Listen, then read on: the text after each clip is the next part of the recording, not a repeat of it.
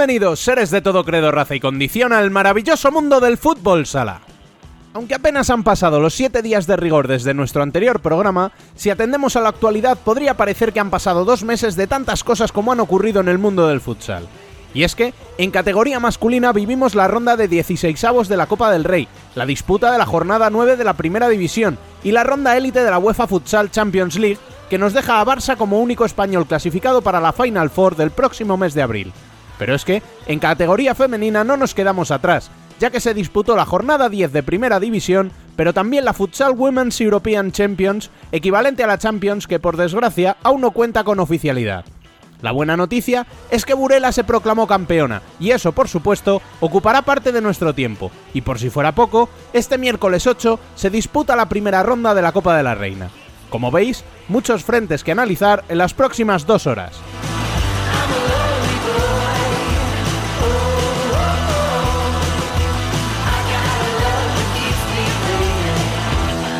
Arrancamos sin más dilación recordándoos que podéis seguir informados de cuanto sucede en el mundo del fútbol sala en nuestras redes sociales, en futsalcorner.es y en nuestro canal de YouTube, o participar de nuestro debate en el canal de Telegram.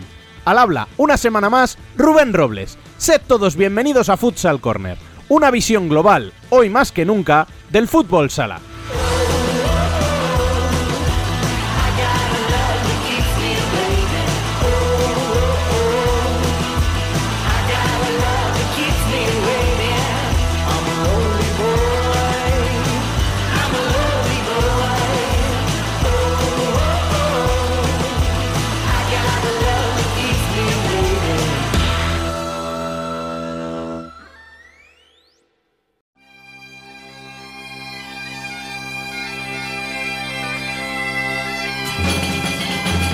Las noticias. La primera división masculina nos dejó una jornada con pocas sorpresas, lejos de otras en las que nos encontrábamos resultados increíbles. El Pozo y Barça, recordemos, habían derrotado a Levante y Zaragoza respectivamente en jornada adelantada, mientras que Jaén recuperó la segunda plaza con su victoria por 6 a 2 ante Córdoba Patrimonio, aprovechándose así de la derrota de Viñalbal y Valdepeñas por un ajustado 4 a 3 en Anaitasuna ante un Club Atlético Sasuna Magna que escala hasta la séptima posición. Octavo es Palma Futsal, que derrotó a Industrias Santa Coloma literalmente en el último segundo, sacando así los cordobeses de los puestos coperos. Puestos que aún no ocupa Movistar Inter pese a reencontrarse con la victoria más de un mes después, un décimo a tres puntos de los palmenses derrotó a un Burela que se queda como colista y único equipo que no conoce la victoria tras imponerse Manzanares en casa a Rivera por 4 a 3, un resultado que les saca del descenso y mete al equipo de David Marín en él.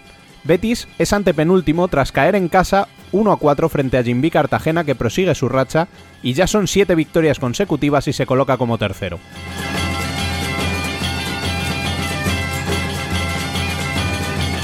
Recordemos además que habrá jornada intersemanal con duelos clave en la zona alta como el Jimby Shota, el derby entre Valdepeñas y Manzanares, Levante Jaén o el partidazo en el Palau entre Barça e Inter, que podría poner contra las cuerdas al equipo de Tino Pérez en caso de derrota.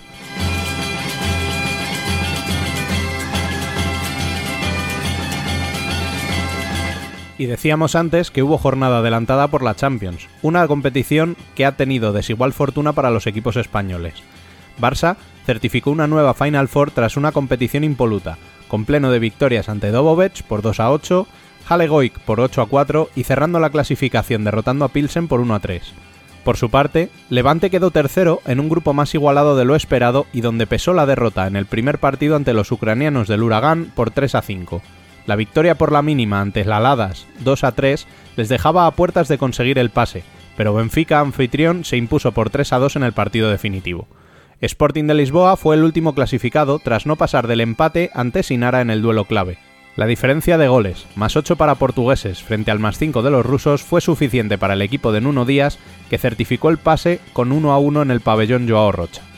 A lisboetas y catalanes les acompañará Tiumen, que se impuso en un grupo donde estaban el Access de París de Sergio Muyor y Kaira Talmati, que perdió también como levantinistas 3 a 2 en el duelo definitivo. Ahora debemos esperar casi cinco meses a la resolución del título, con el formato de Final Four a finales de abril en sede por determinar, aunque parece que todo apunta a Lisboa como organizadora con dos de los cuatro participantes allí ubicados.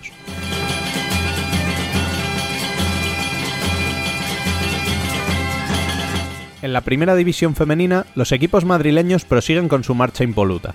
Futsi goleó nuevamente por 2 a 6 a domicilio ante Peñas Plugues, mientras que Móstoles y Alcorcón siguen terceras y cuartas tras derrotar como locales a Roldán por 1 a 0 y a Atlético Torcal por 4 a 2 respectivamente. Entre medias, se sitúa un Burela que jugó el lunes cerrando la jornada con el resultado de 4 a 0 frente a Marín. Quinto es Pollo Pescamar, repuesto ya de su bache, que derrotó por 5 a 0 a Rayo Majadahonda, que deja a las majariegas al borde del abismo, estancadas en 10 puntos. Justo por encima en la clasificación se encuentra Leganés, que cayó en casa por 2 a 3 frente a Sala Zaragoza y sube hasta la séptima plaza. Por encima tienen a otro equipo que ha revertido un mal inicio, la Universidad de Alicante. Las de Mavi se impusieron en el derby alicantino por 2 a 3. Por último, Ourense en Vialia y Melilla Torreblanca se enfrentaban empatadas a todo y siguen empatadas a todo tras el 1 a 1 cosechado en los remedios.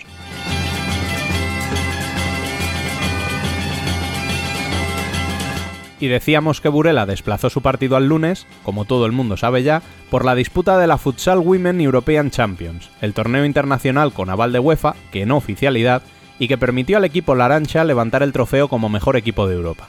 Lo hizo además de forma inapelable con tres victorias, 16 goles a favor y ninguno en contra.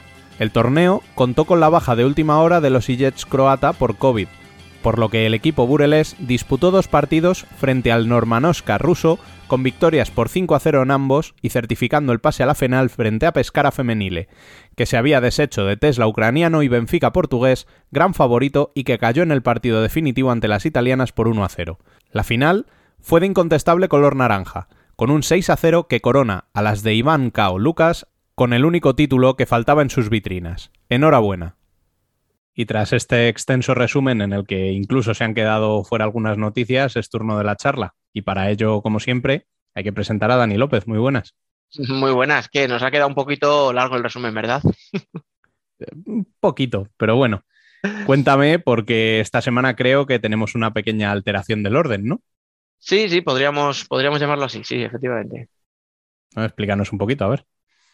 Nada, pues mira, eh, esta semana aprovechando que haya puente, eh, dije que ya estaba bien de cafés virtuales, de Zoom y de todas estas historias, que lo mejor pues era tomarse uno in situ. Así que nada, pues mira, me he ido a Valdepeñas para vivir ese espectacular ambiente que hay siempre en el Virgen de la Cabeza.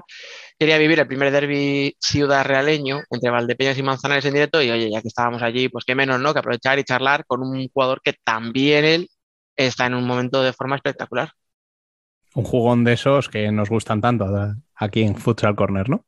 Hombre, a los que además hay que cuidar, hay que cuidarles siempre. Hablamos de Juan José Camacho Pérez. Bueno, y para quien no sepa de qué jugador hablamos. Que será la mayoría, ¿verdad? Catela. Eh, bueno, lo dicho, un jugón. Así que vamos a escuchar esa entrevista.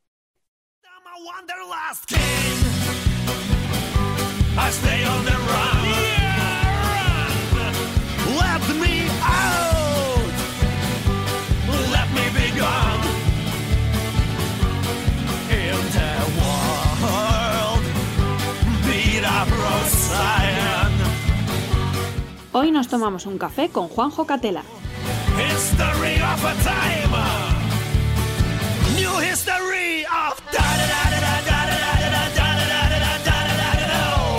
Bueno, pues aquí estamos en el Virgen de la Cabeza con Juan José Camacho Catela. Muy buenas, bienvenido. Hola, buenas. Eh, bueno, lo primero, eh, ¿cómo es las horas previas a ese pedazo de derby contra Manzanares?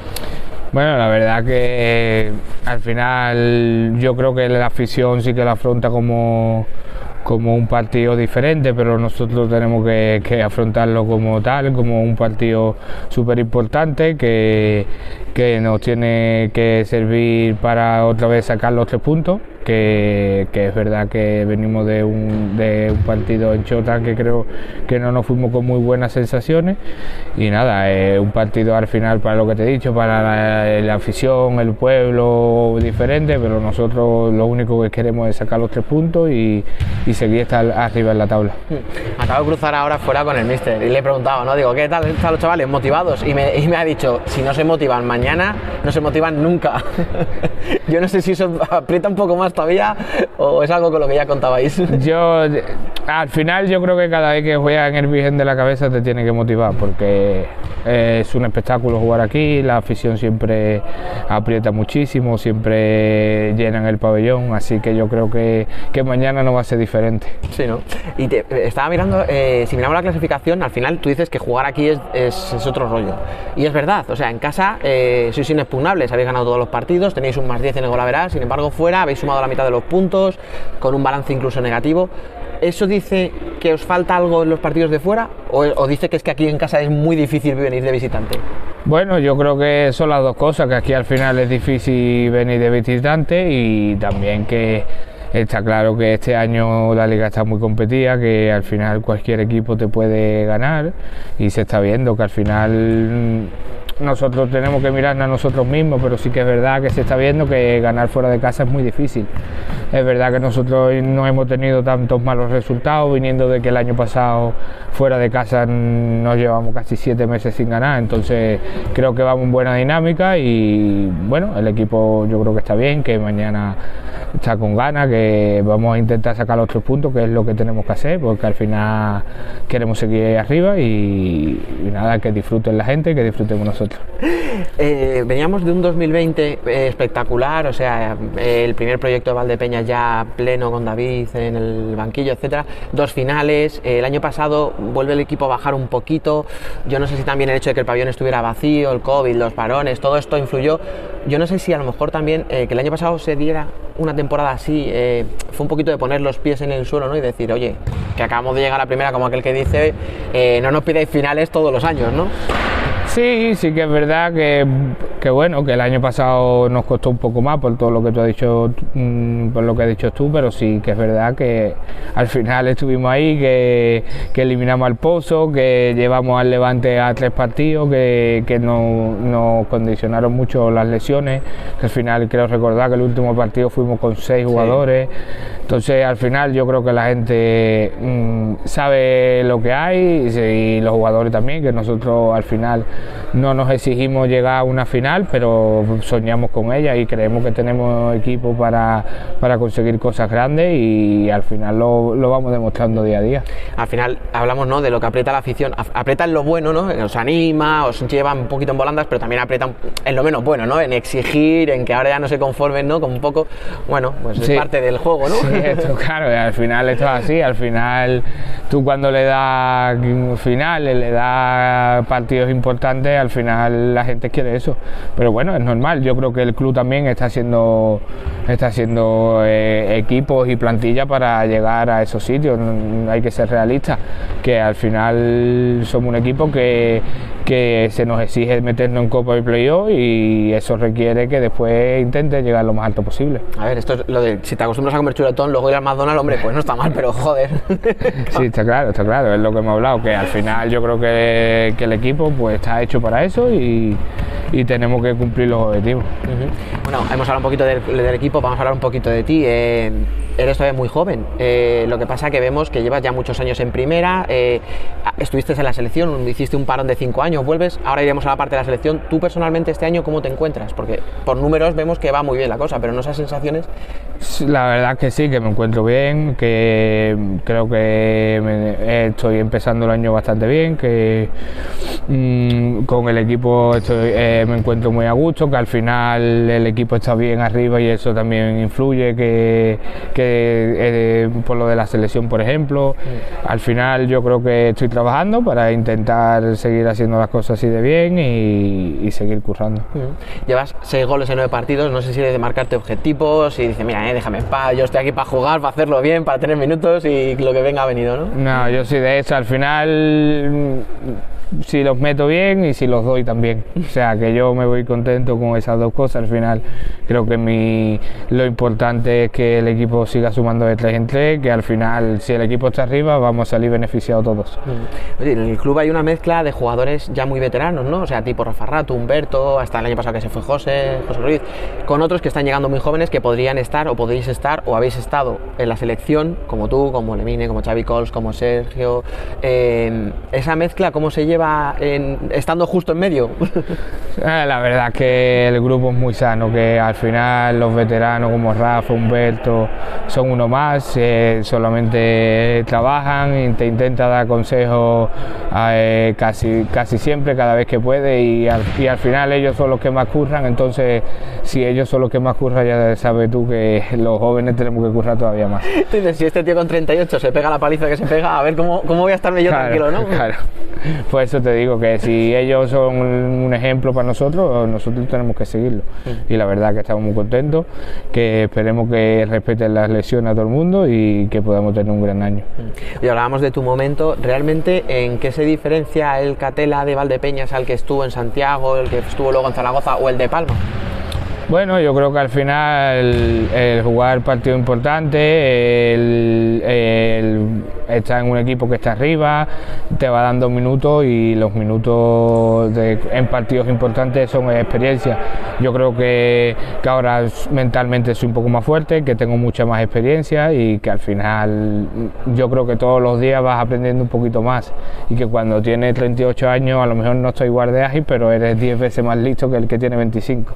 Entonces, pues ahora llevo ya 8 años en primera, pues yo creo que al final sigo mejorando en el aspecto físico, en el aspecto psicológico y fuera parte pues va cogiendo detalles de, de madurez de, de to- de todo el que puede. Claro, sí, en el tema al final lo que tú dices, ¿no? En el aspecto psicológico, en, en la propia experiencia, al final es una cuestión de años. O sea, Que- Yo, creo que es eso, que al ¿No? final los minutos, los años, los partidos importantes y el estrés en partidos que, que al final dice tú, hostia, que, Cuando te la juegas de te verdad, la ¿no? juegas de verdad, al final eso una y otra vez te va dando experiencia. Mm. Y en el aspecto físico, ¿ha cambiado- ¿has cambiado algo? ¿Hay alguna rutina, algo que te hayan dicho, mira, aquí tienes que hacer esto, esto, otro de otra manera? ¿O, o no has cambiado nada? Sí, sí, he cambiado, está claro, he cambiado, he, tenido- he bajado un bastante peso porque sí que es verdad que el año pasado me costó bastante, con muchos parones y no llegaba a encontrarme bien.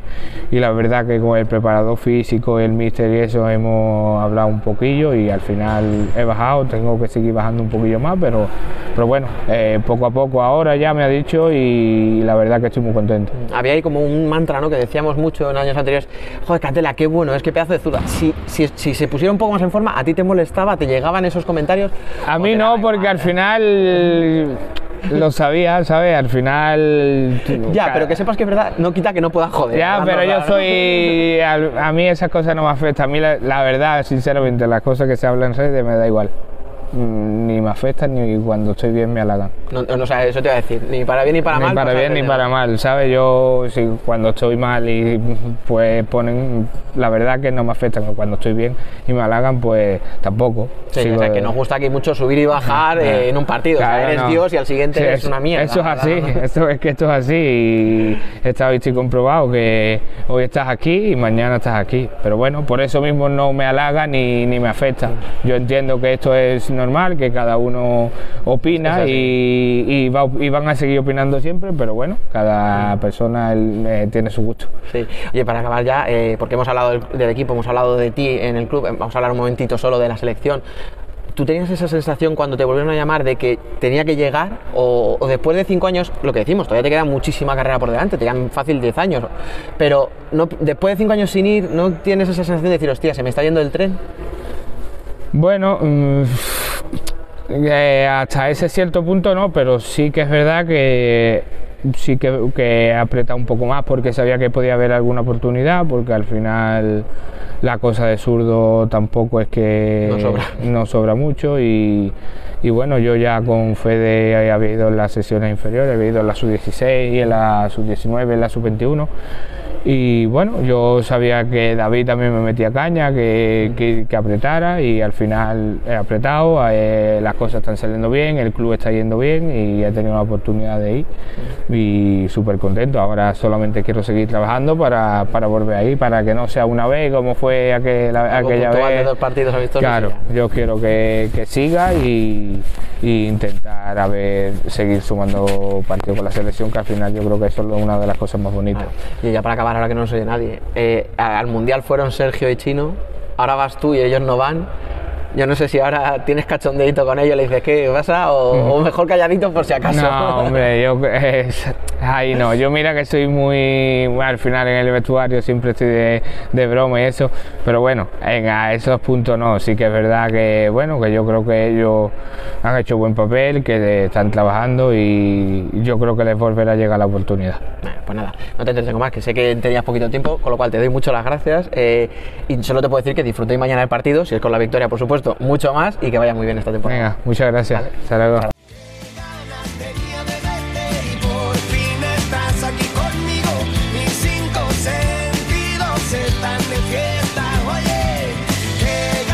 Tenía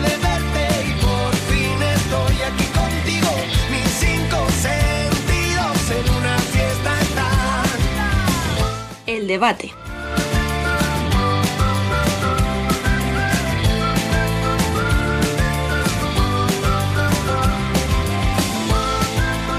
Bueno, pues esta semana tenemos un montón de temas y un montón de partidos, así que vamos ya con nuestro debate, en el que sigue Dani López y se incorpora Bilizque. Muy buenas.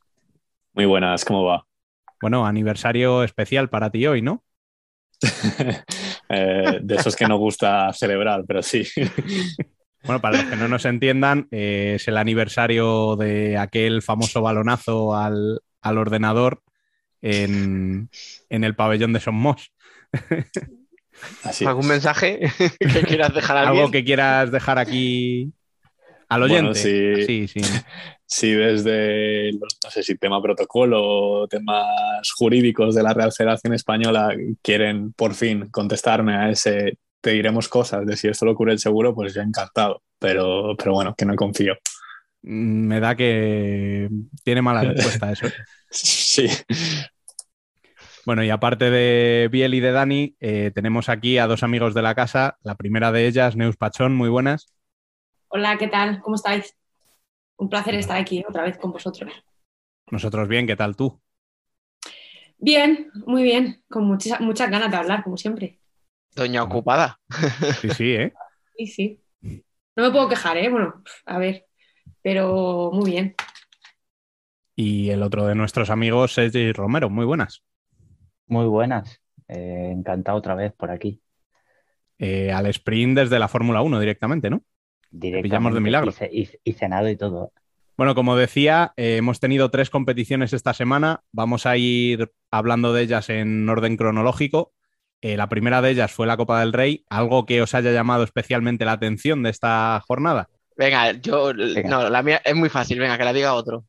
Bueno, empiezo, si queréis, yo por alusiones eh, indirectas o Vale. también. Eras mi segunda alusión, no la primera. Ah, sí, es que la primera era Neus, pero bueno. No, ah, bueno, si no os quiere hablar el nombre del pozo, yo le dejo, pero yo iba a hablar el nombre de los dos, que, que al final. ¿Quién ha dicho pozo?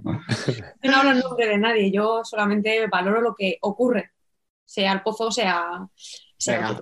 con perdón. Venga, ¿a quién queréis darle Mm. primero? ¿A Palma o al Pozo? A Palma. venga. Empiezo yo. Bien. O sea, yo creo que Venga. sinceramente, Adelante, adelante. eh, siendo justos, creo que es, mm, si nos preguntan a todos antes del sorteo, creo que es más sorpresa lo de Palma que lo del Pozo. O sea, no, ya sabemos que tiene un equipazo, que eh, son los claros candidatos a subir y así se ve en la clasificación de segunda. Y vamos, el año que viene sean sí o sí equipo de primera. Muy mal tiene que pasar, o sea, muy mal se tiene que dar para que no lo sea. Y, y era uno de esos duelos que todos habíamos marcado en rojo, pues porque sabemos cómo están las cosas, sabemos que el pozo pues no suele dar la talla cuando se le exige y que era mm, había altas posibilidades de que pasara lo que realmente pasó. Y bueno, eh, no ya pasa a la siguiente fase y el pozo se queda ahí. Y con Palma es eh, una más. Eh, ahora no lo tengo aquí de memoria, pero mm, lo puse en Twitter de la pasada de ser nuestra competición más especial por llegar a esa final de Copa del Rey, a, a no dar pie con bola, quitando un año que llegamos a cuartos y ya está. Em, el resto es siempre, mm, o sea, en los últimos años ha sido decepción tras decepción. O sea, te elimina, me- creo que hace tres años Betis cuando aún estaba en segunda, el año pasado Uma y este año Colo Colo, que mm, para más Inri, tu filial, hacía una o dos semanas le había ganado 3-0, que al final no se puede comparar porque es otra competición y los jugadores están motivados de otra manera, pero eh, es, es- es Escucha, inexplicable. lo, lo digo yo, es un cagazo. Es un Sí, sí, cagazo. sí, es, es inexplicable. Es eh, una cagada tremenda y más sabiendo las. el club tiene ganas de ganar un título, obviamente, y si, ah, no sé si exigencias, pero, tío, en- tienes que estar ahí y no puedes hacer eso. O sea, si, si caes en Final Four, pues mira, pero no puedes, no puedo eliminarte en segunda. No, o en Final Four o en cuartos si te toca un primera fuerte, o sea, al final No, o, O sea, sea, al final no es solo es- caer, es- sino la imagen que das. Claro, claro, eso, eso es lo que te iba a decir. O sea, no es tanto dónde caes, sino con quién caes. Y no, o sea, y decías tú de Noya que es un equipazo y tal, vale, ahora iremos a ese caso. Pero para mí sigue siendo una cagada perder contra un segunda, por mucho que tenga Sí, un sí, equipazo. o sea, que no parezca, o sea, que no le estaba maquillando. No, no, no, refiero, es más ya. sorpresa lo de Palma que lo de, para mí. Pero, lo de Palma es sorpresa por el rival, pero no por el propio Palma. Que tú lo has dicho, es que son muchos años haciendo lo mismo. O sea, que ahí tienen que ver qué está pasando. O sea, quiero decir, van sin ganas a esas eliminatorias, eh, se confían pensando que van a ganar fáciles. O sea, quiero decir, ahí hay que hacer un análisis que creo que nosotros no estamos capacitados para hacer, porque es una cosa interna de vestuario y de saber qué es lo que les está pasando para que año tras año, como tú has dicho, tres años seguidos, cayendo contra equipos, eh, que son inferiores a Palma. Porque por mucho que nos pongamos, o sea, ni Betis era un equipo de primera, ni Uma estaba al nivel de Palma, ni ahora Colo Colo. O sea, es que es un equipo que va sexto en segunda división Hmm. y que no es regular. Entonces, claro, que te gane, que te gane además, no te voy a decir fácil, pero que se pone por delante, que mantiene la ventaja. O sea, quiero decir que es que incluso eh, se permite llegar relativamente cómodo al final del partido. Joder, es preocupante, ¿eh? Es que no es que te gane, es que te gana bien. Claro. Sí, o sea, y eh, Vadillo ya lo dijo, o sea, los mejores han sido Carlos y Gordillo, que son los, los bueno, o sea, los del B, y pues eso ya dice mucho de cómo está la plantilla, que, que sí, que muy bien, Vilela no llegaba, estaba lesionado, Igor hasta enero nada, eh, Chaguiña también no sé cuándo volverá, pero se lesionó el partido de Burela y no jugó el de Copa del Rey, Eh, Núñez también hasta enero, mm, pero vamos, o sea, sigue teniendo bastante mejor equipo que un equipo de segunda. Y mm, Sí, vale, para Palma le faltaba banquillo, pero Colo tampoco está. mm, no, pero que igualmente, o sea, y que si sabes que hay gente lesionada, pues mm, los Kainan, los los que sean, o sea, los que tienen que dar el callo, pues tienen que darlo. O sea, y si sabes que todos están lesionados y encima los mejores de tu equipo son los chavales que tienen 20 años y que, mm, o sea, no pertenecen realmente a ese equipo, sino que son del filial, pues mm, date cuenta. O sea, espabila. Y luego ya hablaremos de liga, pero también el otro día, este fin de semana, supongo que lo vi de cerca, pero eh, también sudando. Eh, yo una, un apunte que quería hacer conforme los otros. Decimos que el- está claro que si siendo de primera te gana un segunda es una sorpresa, pero ¿se puede considerar eh, sorpresa que Uma le ganara a Burela? No, es que claro, cuando decimos un primer año segunda, siempre hay condiciones. Claro, a nivel Palma, mm, eh. Claro. pero me O sea, refiero. Igual que te digo, que no yo al nivel, al no nivel de tener, de tener un, ti- un equipo que estamos hablando que puede algo. ganar al título, Ahí está. ¿vale? que puede estar aspirando Ahí. a todo, que te elimine un segunda es un cantazo. O sea, Ahí pero está. si el equipo mm, lo vemos luchando por la zona baja, pues si te coge uno de los de arriba de segunda, te puede ganar perfectamente. Ahí está. Claro, o sea, por ejemplo, Jaén, Jaén ganó por la mínima Peñíscola. Pero al final Peñíscola pues es un equipo que acaba de bajar a segunda, que tiene potencial para estar otra vez arriba, que de hecho está peleando por estar arriba, o sea, va segundo. Pues es no- o sea, bueno, pues no te digo que sería normal que le ganara, pero que sufra Jaén, pues mira, es un resultado más o menos lógico. Pero es como Lo lo de- Talavera Manzanares, por ejemplo, también, Por ejemplo. que también tuvo tela, pero claro. Volvemos a lo mismo, hay que ver, como habéis dicho, ¿no? Eh, dónde está cada equipo. Y lo de Palma y el Pozo, es que, que a lo mejor lo del Pozo mucha gente se lo podía llegar a imaginar por cómo está Noya. Pues, pues podría ser, pero es que no es normal que un equipo como Noya, con todos los respetos, ¿eh? porque está haciendo un temporadón, te meta cinco. Con el equipo que tienes este año. Que para mí lo más grave ya no es que te elimine Ahí Noya, está. sino que es que te mete cinco. Escucha, es que hablábamos de la imagen de, Palma, pero es que, esa, es que a Pozo se lo come, no ya. Sí. O sea, y además, gente que ha estado viendo en el pabellón eh, te habla de que las caras en el banquillo eran caras de jugadores derrotados mucho antes del, del final del partido. O sea, que ya se veían perdidos. Mm. Entonces, claro, mm, es lo que tú dices, o sea, no puedes caer con un segunda siendo el pozo. No, y menos con la plantilla que tienes este año. Es que, vamos a ver, que Tienes a Rafa Santos, tienes a Leo, tienes a Tainan, tienes a Mati Rosa.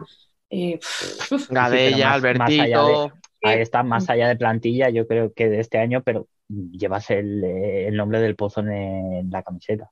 sí, No puedes perder en segunda. Sí, lo que pasa es que con el nombre no ganas. claro, Ahí está, ahí está, ahí quería llegar. efectivamente.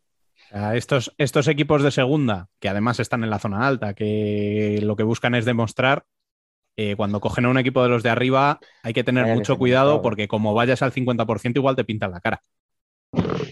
Y yo creo que el problema de ese partido del Pozo está ahí. En que no puedes ir a ningún partido ya a verla venir. Porque es que igual cuando quieres reaccionar estás tres goles abajo.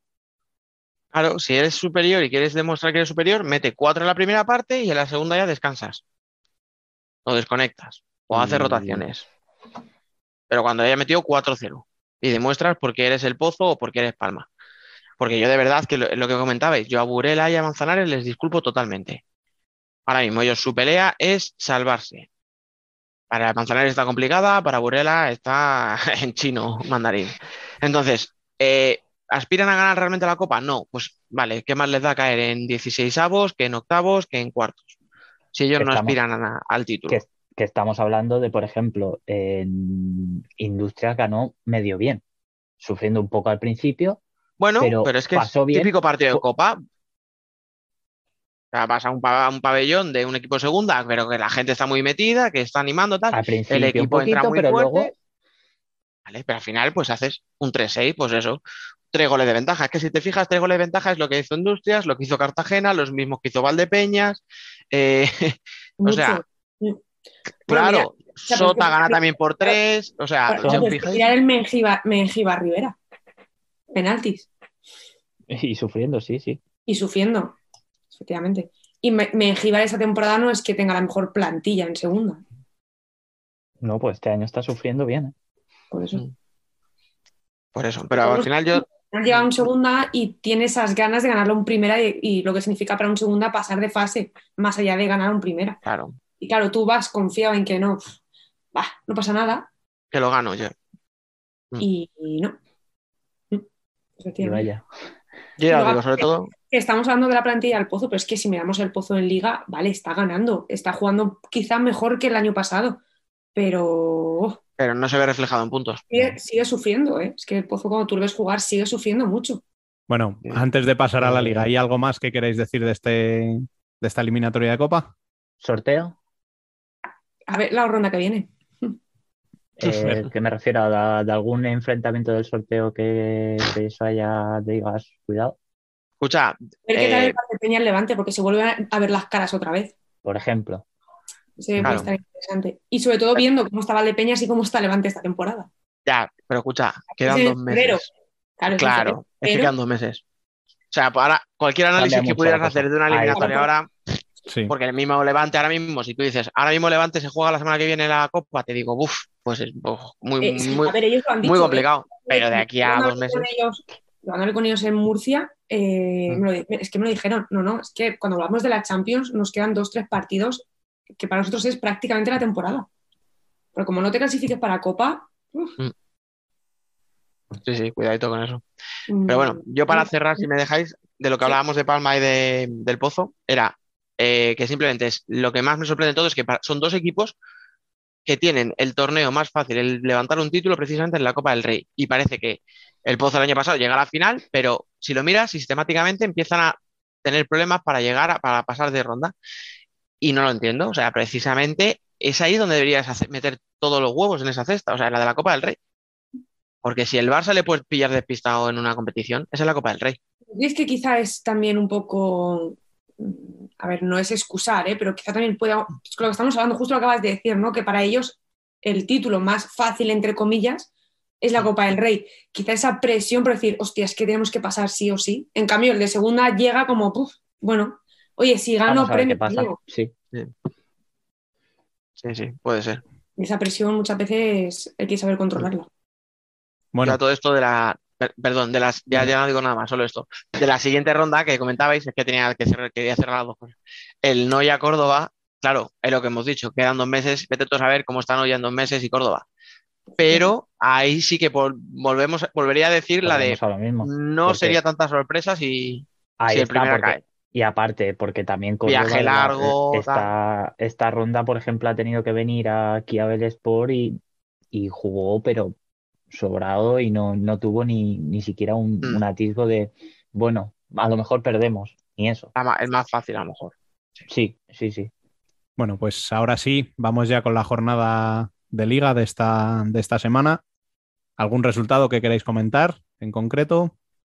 Venga, Sergi, que antes has sido tú el último. Pues ahora el primero. Mm, Yo creo que se vio en el cabreo de Javi Rodríguez que llevaba luego. Yo creo que el vídeo ha corrido un poco porque he visto, he visto el vídeo más de casi 3.000 reproducciones, pero es que es, es para cabrearse porque son problemas que no pasan ahora, ¿eh? Eh, son problemas que han pasado ya, la temporada ha pasado unas cuantas y en esta pretemporada ya ha pasado una vez, ¿eh? Pero mm, aparte, protestas innecesarias, porque yo por lo menos en, en directo vi que el gol entraba claro, después me dijeron que en la tele que se veía más claro aún de que había entrado sobrado. Por tanto, no nada que. Palma, eh, a lo mejor Palma no mereció ganar, para mí el empate era lo justo. El empate era lo justo. Palma salió, es que Palma salió a no perder porque salió de 5, faltando, si no me equivoco, 6, 8. Ahí ya me pilla, pero salió bastante pronto. Yo me, me quedé diciendo, ¿por qué salen ya? Pero salió a, pues, a tocar atrás. Bueno, vamos a no perder y, y, eh, y regaló tres puntos. Una más, ¿no? Sí, sí, por, e- por eso, por eso, por eso están empatados con Valdepeñas. Ahí con Valdepeñas con Manzanares, perdón. Ya quisieras estar empatado con Eso te iba a decir. Pero es que es, así. Eh, errores así son los que te hacen estar abajo y no arriba. Y más como, como está la, la clasificación de, de este año. Biel, por alusiones en este partido.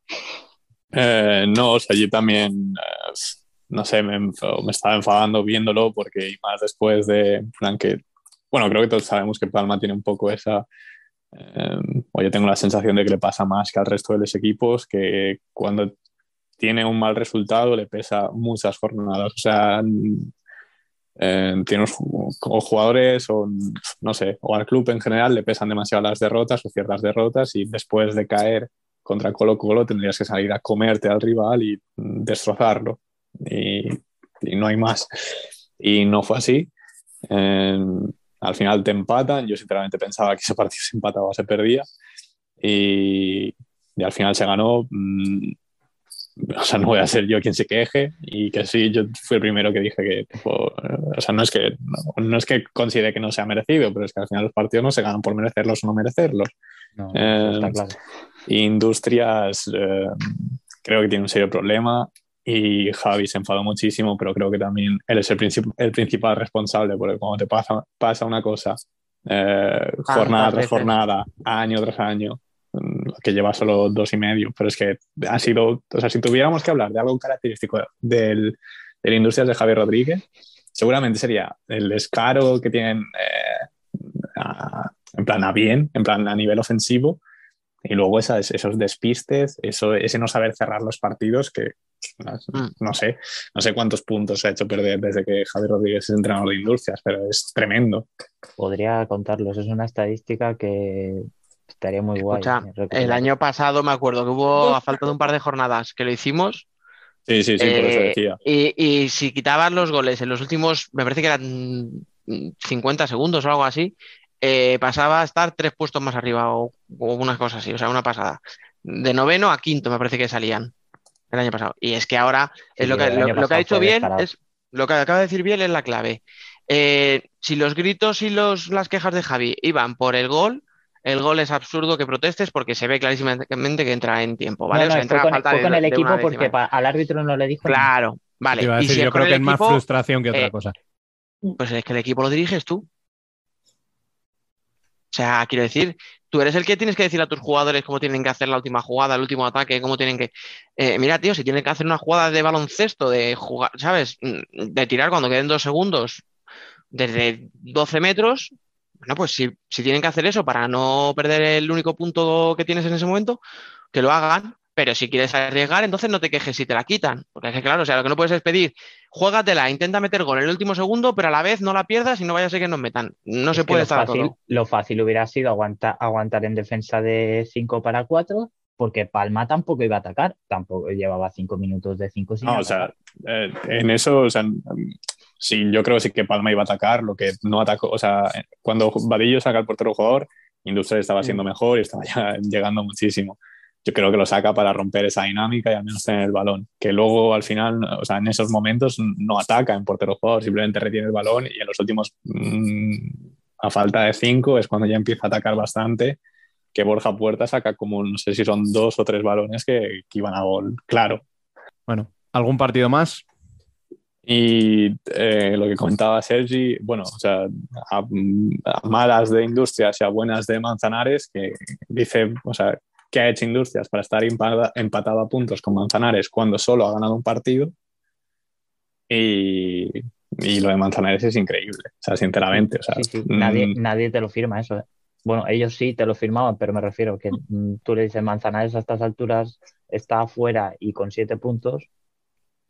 Y, Pero escucha, yo, yo creo que que todos queremos un poco que se o sea, creo que tiene nuestro corazón, o sea, queremos que se salven, eh, es esa épica y esas formas, porque aparte con jugadores, Con ese comentario en Valdepeñas no sé yo qué decirte. ¿eh? a lo mejor en Valdepeñas no están muy de acuerdo con esa afirmación. O sea que pero no. hay, casi hay un bonito derby esta semana, Sí. o sea que Sí, es esta si tienen algún problema, sí, sí, sí, el, eh, el miércoles, El miércoles ya, uff. el miércoles que cuando la gente lo esté escuchando, teniendo en cuenta que publicará el martes por la noche, lo mismo ya, ya ha pasado, pero sí, sí. Pero Así sí, o que, sea, mm. eh, Una jornada, ¿eh? Sí, sí. Sí, sí.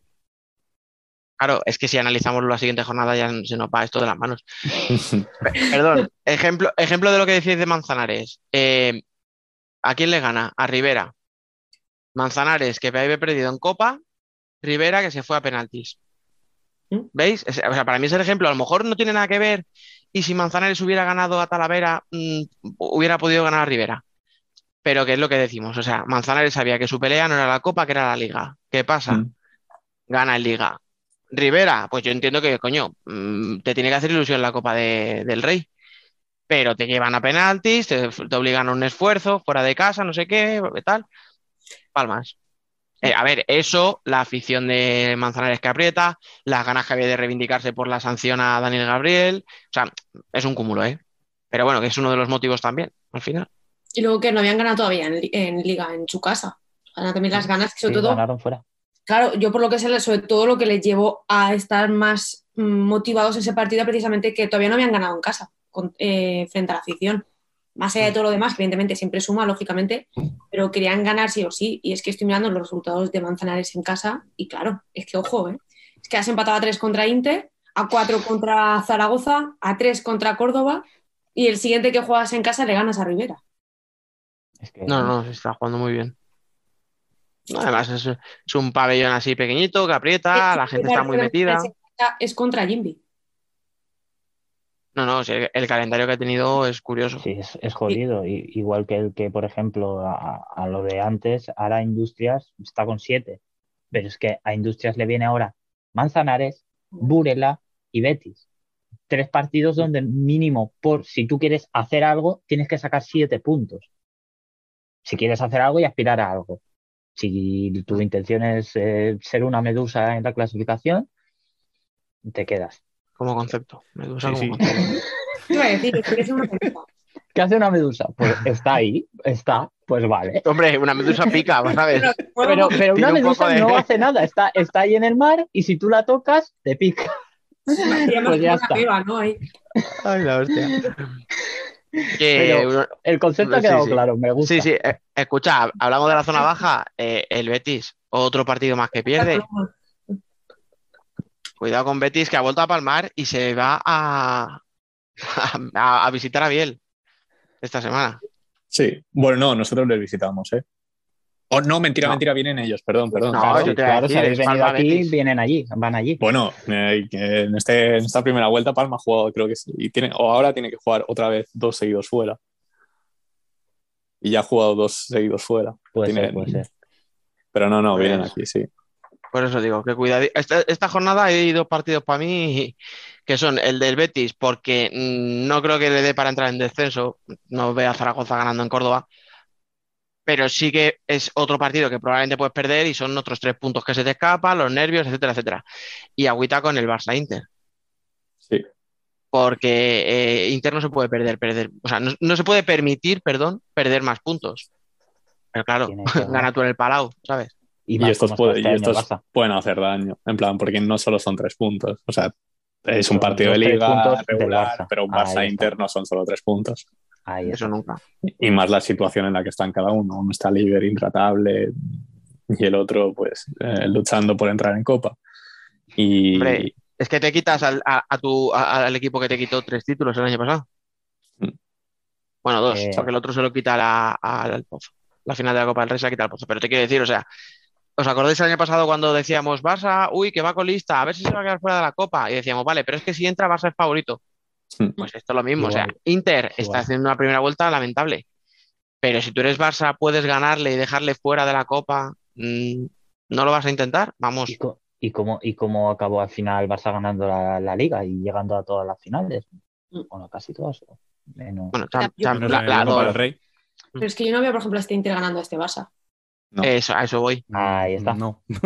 Ni de coña.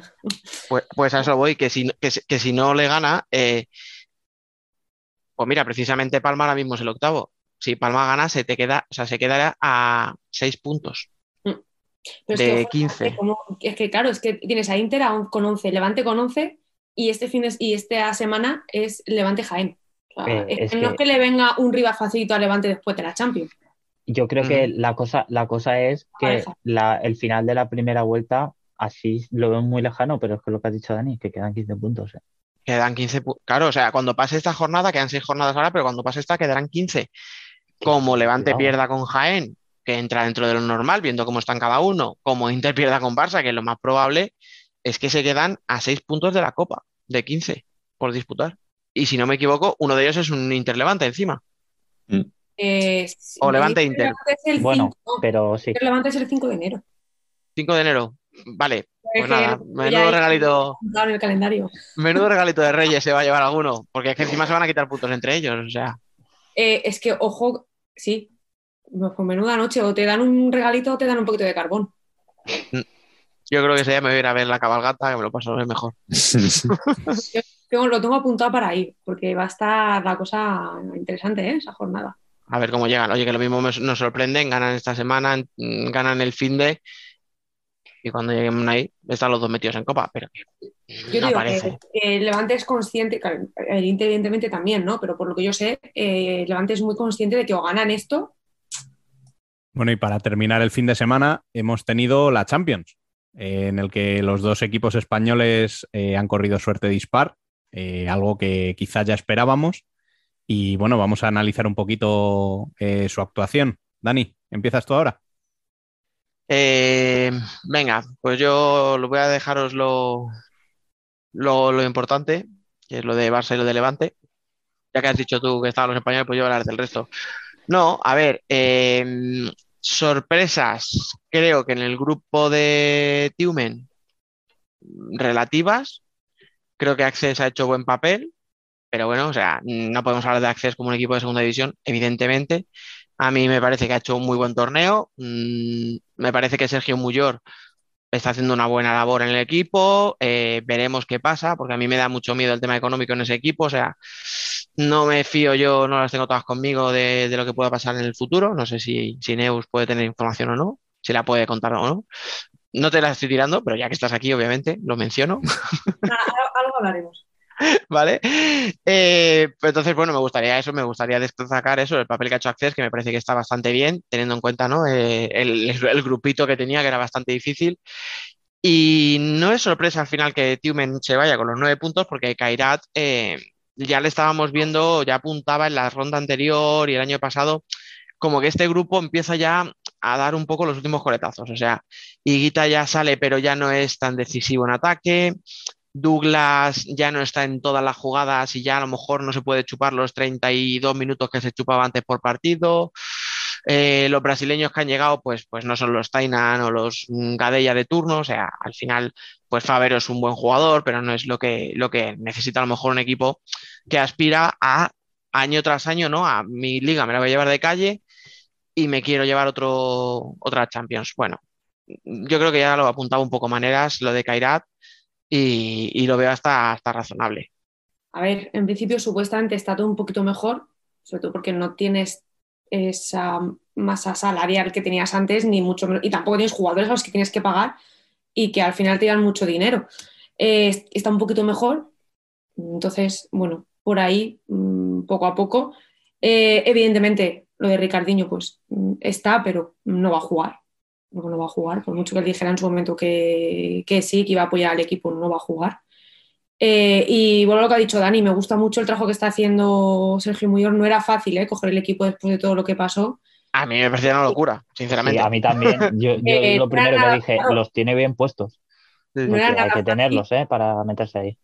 Una, meterse sabiendo lo que ha pasado Por económicamente. eso. Por y eso, por eso. la plantilla que tiene, porque en esa plantilla eh, hay mucha lucha de egos. Y manejarlo es complicado, ¿eh? es muy complicado. Pero oye, lo está haciendo muy bien y creo que está siendo justo, que no se está dejando llevar por nombres, sino por los que valen. Porque hay jugadores con mucho renombre en ese equipo que no están jugando. Me refiero a Angalá. Por ejemplo. Vamos, Otro que ha sido una gaseosa. es que Sí, es- eh, es pare- nombre. es, es, es él parecía que sí. En Galato parecía que sí, pero al final, A ver, si no juegas con dos entrenadores distintos, a lo mejor Yo es que lo he dicho muchas veces. Es que Engalá para mí es un jugador de, de highlights. Todo el mundo hablaba de él como, oh Dios, es el nuevo Ricardiño, pero es que tú lo ves jugar realmente y no, no juega, es que no aporta nada. Sí, Mm. tienes jugadita que se hace viral y ya está. Y como eso es lo único que se puede, o se puede hablar de lo que él hacía y lo que se hacía en Francia, pues todo el mundo lo conocía, pero no. Luego no es un, No. es que es un jugador de equipo porque tiene un ego que puede- es superior a él eh, quiere jugar siempre, eh, te crea conflicto, entonces Nah, y que en cuanto a la, en cuanto a la, la liga francesa ha subido un escalón el nivel, pues ya se le han notado las costuras. Al final, eh, no es lo mismo jugar en una liga en la que tú tienes, pues bueno, libertad para hacer lo que quieras, en la que no te defienden muy bien y tal, pero en cuanto el listón subió hace dos o tres años, pues se vio que no era un jugador pues para estar ahí. Entonces, hombre, obviamente, pues ahí Sergio Muyor hace muy bien. O sea, ¿para qué se va a complicar la vida? ¿Para qué se va a casar cuando sabes lo que te funciona? Entonces, ah, y aparte que es que están arrasando, es que, no, claro. es, que normal, eso- es que es normal, porque la plantilla que tiene para jugar en segunda, eh, ojo, pero Mm. no era fácil coger lo que ha cogido Ya, Muyor, ha quedado segundo, ¿eh? Por delante, o sea, por diferencia de goles, pero ha quedado por delante de, de Kairat. Mm. Es verdad que. Kairat hoy se podía clasificar y dependía del mismo, ¿vale? Pero que al final ha quedado segundo. ahí está. Mm, A mí me gustó mucho el papel que, que han hecho, tiene mérito y para no tener a las estrellas que tiene el año pasado y quedarse con los jugadores franceses, eh, joder, han jugado muy bien. Bueno, pues vamos al otro grupo sin españoles y luego ya pasamos a los nuestros. Pues nada, si queréis. eh, a ver, además, eh, estamos grabando, mm, podemos decirlo, no hay ningún problema. Justo después de que acabe el partido entre Sporting y Sinara, o sea, lo tenemos, lo tenemos fresquito. O sea, sí, sí. Eh, a mí no me ha gustado el partido, si os digo la verdad. O sea, eh, creo que había más expectativas por nombre de los equipos, porque se jugaban una plaza en la Final Four, etcétera, que por el espectáculo. Mm, creo que Sinara le ha faltado un poco de atrevimiento. O sea, yo creo que Sporting no estaba en las mejores condiciones, tenía bastantes bajas, encima la de Guita de repente, o sea, creo que ah, le ha faltado un poco ahí a los rusos atreverse un poco más y, y me hubiera gustado verles un poco más atrevidos, pero porque creo que podían haberle hecho daño. A lo mejor para la competición lo bueno es que llegue Sporting, porque cuando llegue eh, abril, la Final Four, tendrá a todos los jugadores, eh, tiene más cartel y más nombre, pero me hubiera gustado ver que hubieran puesto un poquito más de resistencia, porque creo, ya te digo, que han sido un poquito, mm, les ha faltado un poco de atrevimiento. O sea, de hecho, creo que no sacan el portero jugador hasta falta de dos minutos escasos, cuando en realidad iban empate. Y, y es que no habían hecho mucho peligro. O sea, eh, no sé, yo creo que les ha faltado un poquito, ya te digo, creérselo y atreverse contra un Sporting que, por cierto, ya digo, mm, no me ha convencido. al final, si, no sé si estés de acuerdo o no, pero para mí, otra vez, tienes muchísimos jugadores, muchísimo nombre, pero al final el que se ha jugado toda la segunda parte y el que ha llevado todo el peligro era Merlin. Que obviamente es Dios, y a mí Merlin me encanta. Pero que ha sido prácticamente el único argumento ofensivo que ha tenido todo, toda la segunda parte de Sporting. Entonces, bueno, no sé. Para mí un poquito de decepción los rusos, pero por eso, porque les ha faltado creérselo. Estaban a un gol de clasificarse. Que no sé qué, es que te voy a decir, Es que- no vamos a es añadir que- nada más, pero es que ha hecho Ya, todo. ya, es que, es, es que la- ha sido Pues, una, pe- una masterclass perdón, de ya no hablo- me la voy a sacar aquí, he visto el partido y, y lo, y vamos. Vale, pues nada, la próxima vez digo, pues a mí me ha gustado, ya está, y no digo más. A ver, Yo suscribo, suscribo o sea- todo, todo lo de Dani a no puedo muerte ver- con él. que no puedo ver el partido, pero para mí Sporting era el favorito de este grupo. Sí, sí, sí. eh, hubiera sí, sido una sorpresa, ¿eh? Sí, Para mí hubiera sido una sorpresa si no hubiera pasado. Pues ha estado, Y- ya es que lo que os digo, ha estado Sí, muy ha cerca. estado a un gol, sí, Sí, porque eh, lo que sí que he visto es el, el empate, Mm. 1-1, pero Pero ahí Y yo añado un asterisco que ya no es tanto a equipos, sino a lo que comentaba Dani, de que pues a Sporting le bastaba el empate y al final también iba con bajas y pues eh, el empate le bastaba, pues ha ido por el empate. Y algo que ya comentamos al principio de esta temporada, yo creo que esta Champions, para hacerla atractiva, tiene que tener el formato que tuvo el año pasado. Sí. Y eso mm, no tenemos los datos, pero estoy seguro de que esos, esa semana de tantos partidos de Champions da muchas más visualizaciones y repercusión que partir la competición de esta forma y ahora está mm, febrero-marzo, no volverá a disputarla. Mm. Y además, mucho más atractiva, te la tienes que jugar porque solo te vale ganar. Y, y pues tener ese cartel de tener eh, esa final a 8, de poder ver que al final no pudo ir demasiada gente porque estábamos con tema pandemia y eso, pero eso tiene que ser espectacular, poder ir a ver eso.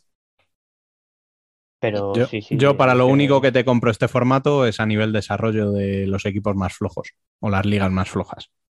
Porque al Pero final no. sí que juegas más partidos con Pero un escucha, nivel haces- parecido. Haces dos Sí, rondas, pero- en vez de hacer no. una ronda preliminar donde hay muchísima purria y un montón de partidos que no sirven para nada, más luego dos fases donde ya tienes a todos los favoritos, haz directamente dos fases con todos los favoritos y luego haces una ronda de octavos, o sea, perdón, de cuartos.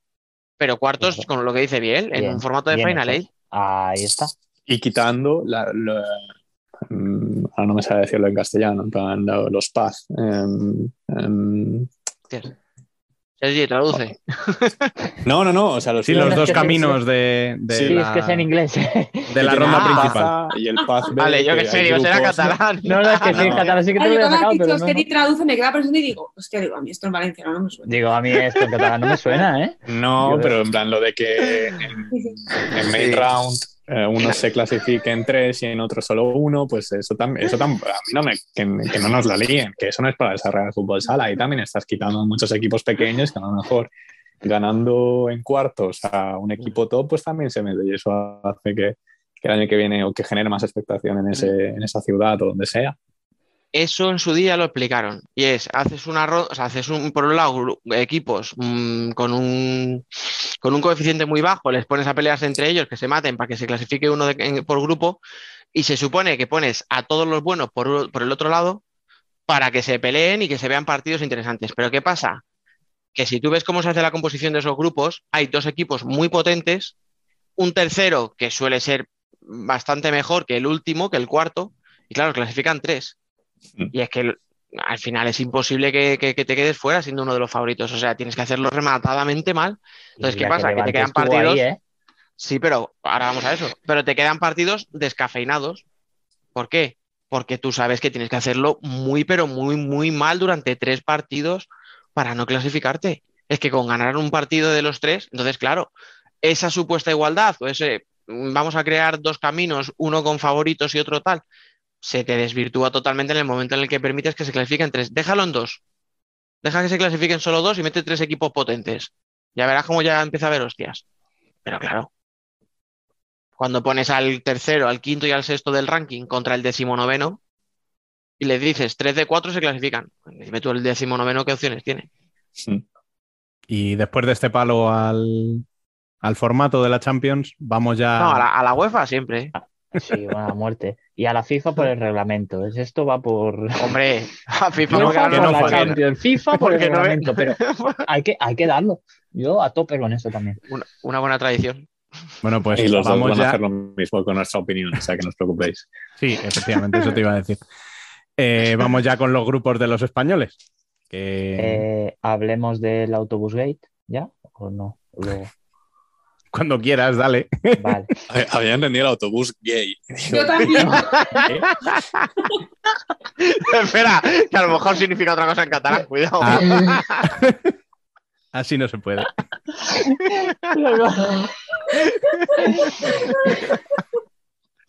No, no voy a decir nada más, ahora vosotros que luego decís que lo cuento yo todo, va. ¿No ibas a hablar tú, Sergi? Empieza, empieza tú, empieza tú. ¿Sí? Venga, vale, te dejamos que te sitúes, no te preocupes, ¿eh? Tú a tu ritmo, a tu tiempo, no pasa Sí, nada. yo, Está quedando esto súper dinámico, ¿eh? sí, dinamismo a tope. Eh, a ver, de ese, de ese grupo, de ese partido, uf, eh, para mí Benfica era el favorito, pero me sorprendió mucho el partido de Levante, la verdad, mucho, me sorprendió bastante. Eh, más que nada porque tenía la duda ¿no? de cómo iba a llegar el equipo después de, las dos, los dos partidos anteriores, Mm. los que para mí no han dado la talla, no han estado a la altura de lo que tenían que estar con la plantilla que tienen. Eh, bueno, voy a poner un asterisco ahí, lo de plantilla. Eh, y ayer, la verdad, bueno, el último partido frente, frente a Benfica me gustó mucho porque lo tuvieron ahí, o sea, es que estaban ahí y yo creo que si ese partido, con la, con la garra que jugaron ese partido, llegan a jugar igual los anteriores, quizá a lo mejor estaríamos hablando de que Levante estaba en la Final Four. Ah, pero ahí está, ahí quería ¿Por yo no llegar. con la No- misma garra frente a Benfica que contra el primero o el segundo? Es que Ah, ah, ahí está. ¿No creéis que eh, Levante no ha dicho estoy en la Champions hasta que se ha visto contra un estoy en la Champions? Porque enfrentarte al, a, yo qué sé, a- mm, perdón, pero a- al, al de la Liga Checoslovaca, de- de- es- ha sido el Barça contra el Haletal, no sé, contra el Pilsen. Pero, por ejemplo, enfrentarte a un random europeo o enfrentarte a Benfica, eh, el Levante ha dicho, cuando, cuando se ha visto a Levante competir y hacer lo que sabe hacer y jugar a fútbol sala, que ha sido contra, contra Benfica, que estuvo ahí, estuvo ahí, ya era tarde. Ya era Es tarde que porque tú en, en- en todos estos partidos de, de rondas donde pasaban tres, que pasaste llorando y sufriendo en el último partido y ahora mm, contra tengas que también sufrir cuando podías, a lo mejor, si lo hubieras hecho mejor en los dos partidos, a lo mejor un empate te hubiera valido. A ver, el problema, a mí lo que me da mucha rabia es eh, lo que decís, que es que se ha dado, o sea, has despertado demasiado tarde. Yo no, mira, yo es que no sé, eh, porque no estoy la mente de los jugadores, no sé la mente- imagino que evidentemente querían ganar todos los partidos para estar en la Final Four, lógico. Eh, pero que los jugadores salen muy frustra- frustrados, joder, no sé ni hablar ya, muy, pero bastante. Después de este partido contra Benfica, solo puedo garantizar, porque es que el problema es lo que estamos hablando, que es que se veían capaces de ganar a Benfica, pero, pero súper convencidos de que les iban a ganar, pero muy convencidos joder, ese convencimiento, tenlo contra el Aladas o tenlo contra el Huracán. Que es que hablamos de un equipo ucraniano que no es que tenga 20 brasileños, es que son todos ucranianos. O sea, claro, esa es la cagada. Más allá de que se lo crean o no, de que hayan salido con más garra que en otros partidos, eh, es que para mí, eh, para mí este año Levante tiene un problema muy gordo. Una, que no tienes a alguien arriba en referencia. Entonces, mm, estás, haciendo, estás poniendo de pívot a jugadores que no están acostumbrados a jugar arriba. Mm. Y luego mm, Fede no está, o sea, no está Fede directamente, es como si saliera sin él. Entonces, eh, también les está penalizando bastante. ¿eh? Yo creo que el- eh, uno de los problemas de, de juego es ese, eh, de Levante, porque se te va, se te va Esteban, ¿vale? Pero como recambio me traes a- al, al pívot de la Barceloneta, a Juanjo, Bueno, traes a Alex, el problema es que Alex se te Traes- lesiona. Pero y, y Alex tampoco, pero no hay, no hay un plan B. Claro, el problema es que traes a Juanjo porque Levante ha traído a Juanjo de prueba esta Navidad. O sea, vi- y visto lo visto, porque no juega, Juanjo se va a volver a su casa. Sí. O sea, entonces- Pero Es y que- esto es lo que ya hemos hablado tantas veces, es una cagada de Levante y perdón por hablar así, pero ¿cuántos años hace? Bueno, de siempre. E igual el último es Playas de Castellón, el último que no fuera eh, Barça, Barça, el Pozo o- Inter, que no se clasificaba para Champions, y tú tienes que ir allí y hacer una inversión. Y una inversión en fútbol sala para un club de fútbol, aunque ahora mismo esté en pésimas condiciones económicas, Mm. ¿qué son? 150.000 euros, más luego pagarle el salario, muy bien. Pero tío, tienes que hacerlo. Sí, sí, tienes, eh, o sea, era el momento. Claro, pues es que, joder, tú eres el Levante, supuestamente tienes que tener un equipo de, de scouting, un equipo de lo que tú quieras. Joder, que busquen, es que no hay mejores pivots. Con todo el respeto del mundo a Juanjo, Seguro. ¿eh? pero y con perdón, porque mm, le quiero mucho, pero mejores que Alex para jugar una Champions, no los hay. Que te llamas Levante, es que eres el Le- y creo que esto lo hemos hablado aquí Y también, y también que el problema es que creo que se fijaron, se fijaron solo en uno. No vieron más allá. es que Y es ese uno no estaba por la labor. Que luego sí que es verdad que han tenido muchas- mucha mala suerte porque se han, ido lesionando jugadores. Hay jugadores que han jugado Champions eh, con lesiones, filtrados, eh, reventados, lo han jugado. Pero, Es que no tienen- pero ahí está la cosa, de que Luego no has había jugado- plan B. Sí. Luego has jugado con canteranos. A ver, que tienes suerte de que Pachu te haya salido bueno, porque mm, Que Sí, que sí, pero, Pero pero que hay aquí hay un problema del club que es que no se hace la inversión, lo que dice bien. O sea, vale, la cosa está complicada. Hostia, Sí. pero que con poquito hubieras conseguido mucho. O sea, que para un equipo de fútbol, eh, el fútbol sala que, pues, es está, calderilla, pero- tío. O sea, y- pero- y, Ya creo que no han asumido que era tu primera Fichaba participación. jugadores que a lo mejor no eran necesarios Mm. o que, pues, si tenías que pagar a alguien, pues mm, igual te valía más en otra posición. Pero más allá de pagar más o pagar menos, mm, también el- la planificación de plantilla. Yo, ah, mira, en, esta, en este caso sí que puedo poner como ejemplo a Palma. Esto a Palma no le pasa. Palma tiene una planificación de plantilla, siempre nos quejamos de que son muchos, son muchos, pero esto, esta planificación de plantilla, por ejemplo, a Palma no le pasa. Bueno, ahora lo está pasando, que se le han juntado un par de lesionados y... Pero escucha, has perdido a Pero- tus dos pivots, has perdido a tu ala, mm, a lo mejor, más tra- y te ofensivo. Sí, y te traen a otros eh, dos es y que, y suerte. que son buenos. Ahí está, ahí quiero llegar yo. No el, el hecho de gastarte más dinero en alguien o X. El hecho de planificar. Ya, pero, o sea, yo he dicho lo de dinero porque es un... Es un Sí, sí, sí. en ese momento yo- no había nadie libre. Ahí está, yo voy, yo voy Y más al allá final de te enteras de que juegas la Champions eh, en tu último partido. Bueno, mentira, en, eh, en semifinales, No, cuando terminan eso las semifinales. Claro, y te enteras en la Pero- semis, ¿eh? ahí algo encuentras. ¿eh? Pero ya, pero allí las plantillas suelen estar cerradas. O sea, allí tienes que pagar cláusulas sí o sí. No sé. Yo creo que ha, ha dejado de pasar una oportunidad. Además, eh, leíamos por ahí cosas en Twitter y bueno, por no dar nombres y tal. Creo que no se puede criticar a Levante por no entrar en la Final No, Four. No, O sea, no. eh, es la primera vez que llegas, pero sí se le puede criticar ciertos partidos. O sea, al final, mira, yo soy el primero que cuando el Barça le mete 9 digo, mira, no pasa nada. ¿Por qué? Lo que hablábamos antes. En esa fase en la que se clasifican 3 de 4, tienes un día malo contra el Barça, bueno, te da igual, te dejas ir un poquito porque sabes que no, no, no, no tienes que esforzarte en remontar porque son puntos que no necesitas. Te meten 9, hostia, es una cantada. Pero bueno, vale, pues ya está, te cabreas, pues venga, al siguiente partido me clasifico y a la ronda élite, que es lo que me importa.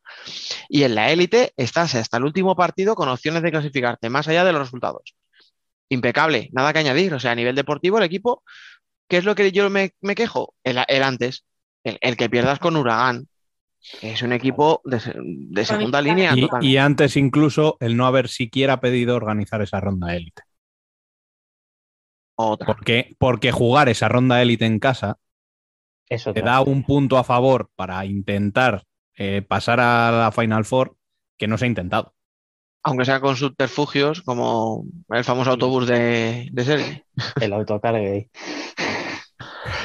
no, sí, que es una pero- jugada muy pero sucia, es- pero es- que al final eh, el tener a tu público a tu favor, el poder es- entrenar en tu pista, el no tener que viajar, o sea, son esa- muchos es- factores. Es, algo que Barça utiliza en cuanto puede. y los Barça en portugueses. Y, y de hecho, Barça y de hecho ya se está en hablando cuanto que- pueden, lo piden. A lo mejor no se lo dan siempre, pero lo piden. ¿Lo ha pedido ya? Sí, Eh, sí, Barça lo ha pedido ya que lo en- quiere hacer en, en Sí, que Granollers. Sí, que va a pedir ser otra vez, sede, no ni el Palau, creo que habían dicho No. Granollers. Granollers, sí, el pabellón del Freiburg. Bueno, pero ya estás pidiendo ser sede otra vez. Es que Pero, Pero lo está pidiendo, a lo mejor no te lo dan, ¿eh? No te lo dan. ¿Qué- qué Que seguramente sea en Lisboa.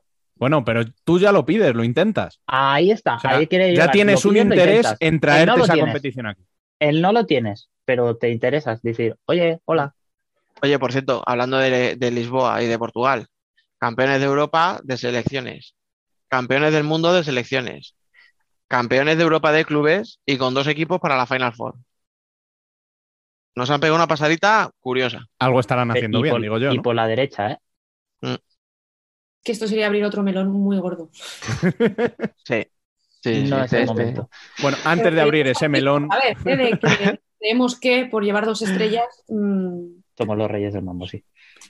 Vamos, vamos a pasar a analizar el grupo del Barça, que creo que tiene menos chicha aún que, que los tres anteriores, ¿no? Sí. Yo es que que- queréis comentar algo vosotros. Eh, creo que ya lo he esperado, vamos, y más después de ver a Barça. Sí, Sí, es que de- eh, a lo mejor te digo que hasta esperaba más goles de Barça. Que luego, por ejemplo, saldrá Velasco diciendo, como me dijo a mí en, en Murcia, porque le dije, oye, es que estáis arrasando. Me dijo, no, es que no arrasamos. Digo, hombre, a ver.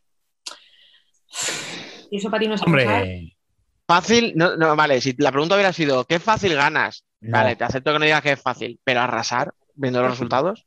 Sí, Ya. En juego, en juego, sobre todo en juego. Eh, en juego lo- eh, desde el primer ¿qué y desde el primer partido que vi de liga aquí era otro equipo y, y Este- siempre siempre estaban con la cantidad de estamos lo asimilando los conceptos todavía tal pues pues yo veo los conceptos de la final de contra contra Levante y veo los conceptos de la primera jornada y, Escucha, ostras, y, y no estoy y de verdad que no estoy pegando un palo a nadie ¿eh? pero joder eso es otro Barça ¿eh? y Yo he Es estado- el mejor. con, con- con un tío más muy bueno que no ha aparecido, pero un tío más. Decías Al bien, fin y al cabo es casi lo mismo. No, que es el mejor fichaje que, ha podido hacer Barça, o sea, y que podía hacer cualquier otro club. O sea, Sí, sí, eso por eh, supuesto, pero, pero en, es en el, el- sistema de, de juego que, que, que tiene ahora Barça y tampoco ha influido eh, excesivamente en los resultados que, que hemos visto. Creo que lleva ya, en plan, si antes goles. Barça ganaba títulos sin jugar demasiado bien, imagínate ahora. O sea, tienes Ah, Ahí está, ahora jugando bien, pues es que y se lo- encima, o sea, no jugando Mira. bien, jugando, o sea, bien y eficiente, porque no, no, a veces Sí. jugar bien no sirve de nada. Pero es, mira, yo estoy intentando buscarle algo negativo a la clasificación de Barça. Y sí, digo, vale, pues ¿qué, qué vamos a decir? Era un grupo fácil, ha sido muy superior a sus rivales, todos contábamos que se iba a clasificar y lo peor es que casi no le vamos a dar mérito porque lo dábamos por hecho. Digo, bueno, pues algo. Y lo único que he encontrado así un poco negativo es que le ha metido siete goles. Pero claro, como ha metido ocho en un partido, Algunos- otros ocho. em, ahora no me ¿en qué partido fue? El que se metieron 12 goles. Ahora no me ac- 8-4 al Jalegoy, ¿puede ser? ¿A lo de memoria? Sí, sí. Eh, No, ese el, partido. de Jale, el de Jale fueron 8-4, el último fueron. Sí, eh, que además empezó ganando Jale o... Sí, Dirac no estuvo bien en ese partido. ¿eh? Es lo único que se me ocurre para por ponerle un pero. Que es que si tienes una pequeña fragilidad defensiva, eh, a la que te coja Sporting o Benfica, te hacen un apaño, ¿eh? Volvemos a lo mismo. O sea, si hablábamos antes de Copa, no, es que quedan dos meses para Copa. Para Champions quedan cinco, casi. Casi cinco meses para la Final Four. Venga, va, otro palo para la UEFA. Mucho tiempo entre. No, ojalá hubiera más, rondas, ronda. pero bueno, ¿qué le vamos a hacer? muchísimo tiempo. No, pero, pero Es que bueno, es mucho, final- es que son casi 5 o 6 meses, ¿eh? Mm. Es que Pues son fíjate. 5 meses, ¿eh? Es Entonces, mucho, bueno, eh, pero escuchadme, que ha sido muy superior Barça a sus rivales. O sea, quiero decir, Muchísimo. que era por intentar buscar un, No, no, no, pero no. un resquicio ahí de, de por, algo. por ¿sabes? tocar los huevos y esas cosas. ¿no? Sí, sí, Sí, por. Ojo, ojo al partido de fecha de Navidad, ¿eh? Levante Barça. Madre mía, tú. A Levante le van a dar al Papá Noel y los Reyes Magos. Bueno, dos. Bueno, dos regalitos. No hables muy alto, no hables No, muy claro, alto. porque se van en Navidad, se van en Navidad, no, juegan, ay, espérate, ya no sé si, si hay liga, Eh, no, no, no hay. El Juegan en 20 casa, se juega el 22, 22-23. O sea, la que caería en el fin de semana de Navidad se juega dos días antes. Sí, Entre 22, semana. 23, claro. Y luego ya es el, 29, ¿no? O sea, ahí Mm. no hay parón. Y luego el 5-6, sí, pues. No, que te digo, alguno, alguno del turrón se le va a atragantar. Bueno, pues Los que cuentan para entrar en Copa. Por eso te digo. O sea, Va a estar guay la batalla de, de la Copa. Sí, para ti. Sobre todo co- conmigo en. Manzanares. A, a, a Biel y a mí nos hace una gracia, ¿verdad? Y a Rubén. sí, yo estoy Buah, pero es que- disfrutándola este año una barbaridad, sí. Pero nos- vosotros no sabéis lo que mola ver los toros desde la barrera. Es que No, no creo, ¿eh? ver, a, ver a los demás matarse cuando se están jugando la vida y que no tiene. Buah, eso, eso, eso- Eh, eso mola un montón. yo sí que me lo estoy pasando bien, porque total. Eh, tú, eres, tú, eres, tú eres la mejor, en plan, a ti te. Todo, ¿sabes? No, es, mejor. Es que no soy, ni, no soy ni de uno ni de otro. Por eso, por eso es como tú vas a disfrutar de. Se- Ser neutral se vive mejor. Di que sí, hace bien. Sí, desde luego. eso- No, no, por eso lo digo. Y más después de ver en la todo de temporada este año. Uf. No te digo. Madre mía. Bueno, eh, vamos a dejarlo aquí porque ya nos ha quedado, yo creo, un debate bastante apañaete. Eh, hemos tocado todos los temas, así que eh, yo creo que es momento de, de dejarlo. Eh, Sergi, muchas gracias por pasarte ahí en esa reunión de emergencia. No, hombre, gracias a vosotros. Yo siempre aquí eh, para todo, ya lo sabes. A ti, Neus, eh, intenta trabajar menos y pasarte más por aquí, por favor.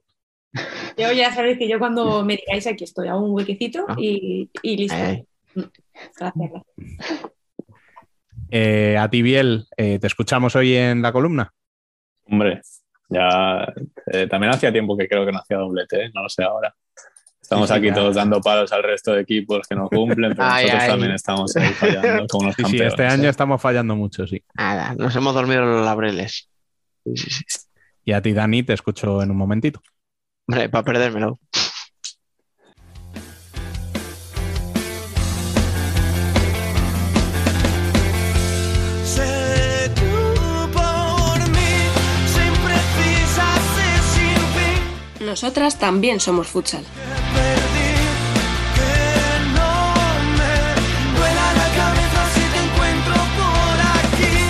Sé mi imperio. Eh, hay que dar paso ya a nuestra versión femenina del debate. Sigue con nosotros Dani López e incorporamos a Alba Herrero. Muy buenas. Hola, muy buenas. Bueno, eh, defíneme en una palabra lo que ha sido este fin de semana para ti. Eh, ¿Espectáculo? ¿Te parece bien? Me parece.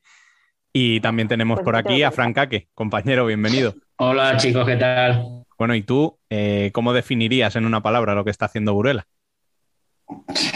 Campeonas. Así. Así en general, Todo ¿no? Total, lo mismo da. Sí. Solo falta la intercontinental. Solo falta la intercontinental. Fran, ¿han ganado? No me he enterado. No, yo tampoco. No lo había visto. Bueno, pues eh, hay que empezar por ahí, con ese título en la Champions femenina. Eh, y Dani, eh, creía que íbamos a tener una invitada al debate, ¿no? Creías y creíamos todos que íbamos a tener invitada. Pero hemos tenido un pequeño problema.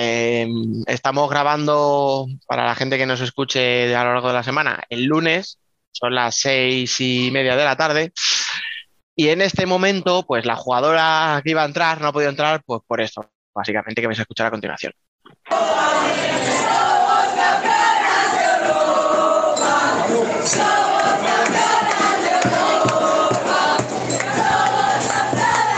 Creo que, creo que se entiende, ¿no? ¿Dónde están y por qué no han podido? Estaban. Pues yo no entiendo, yo no entiendo por qué no han querido que estar aquí, ¿eh? Yo no lo entiendo. Eh, No, no, a ver, escucha. Si ella quería estar, pero yo soy yo el que, por si acaso he dicho, visto lo visto, mm, vamos a dejarlo para otra semana, no en tres. Ya está, igual no, O sea, estaba muy en me- condiciones de entrar. Claro. Sí. Ya sabes que después de, de- claro, después de varios partidos y tal, la voz se te puede poner ronca y eso, y, y entonces, bueno, no queremos La- que la nuestra culpa- protagonista. Mm, La culpa es del patrocinador que tienen. Hombre, claro. a ver, contaré, o sea, A ver, creemos que a cosa. Nos estábamos acostumbrando ya a los postítulos de Peque en los que apenas se la entendía en la entrevista. O sea, Es verdad. Bueno, sí. digo que voy a decirlo ya, no era Peque, es la que iba a entrar. No era peque, pero efectivamente, o sea, tuvimos una racha en la que entraba Fónica todos los santos programas. La gente que no la conocía más que a través de nuestro podcast pensaría que era su voz y no. Es su voz de ganar títulos, lo que viene siendo últimamente muy a menudo, pero no Sí. exactamente siempre. Así que bueno, no hablemos de nosotros, hablemos de ellas. Eso es. Y bueno, lo primero que os quería preguntar es ¿qué os pareció en general el torneo? Fran. A mí me encantó, me encantó. La verdad que estuvo bastante bien. La pena es que no llegara el equipo ucraniano, era, ¿no? El que faltó. Croata. Sí, creo que sí. Croata, croata. Croata, croata. Pero por lo demás estuvo bastante bien. A ver si tiene continuidad. Vamos a ver. Mm. Yo iba a decir que el despliegue de medios a nivel de Twitter, de YouTube, porque por fin no estaba bloqueada, geobloqueada, so- así que he podido ver todo.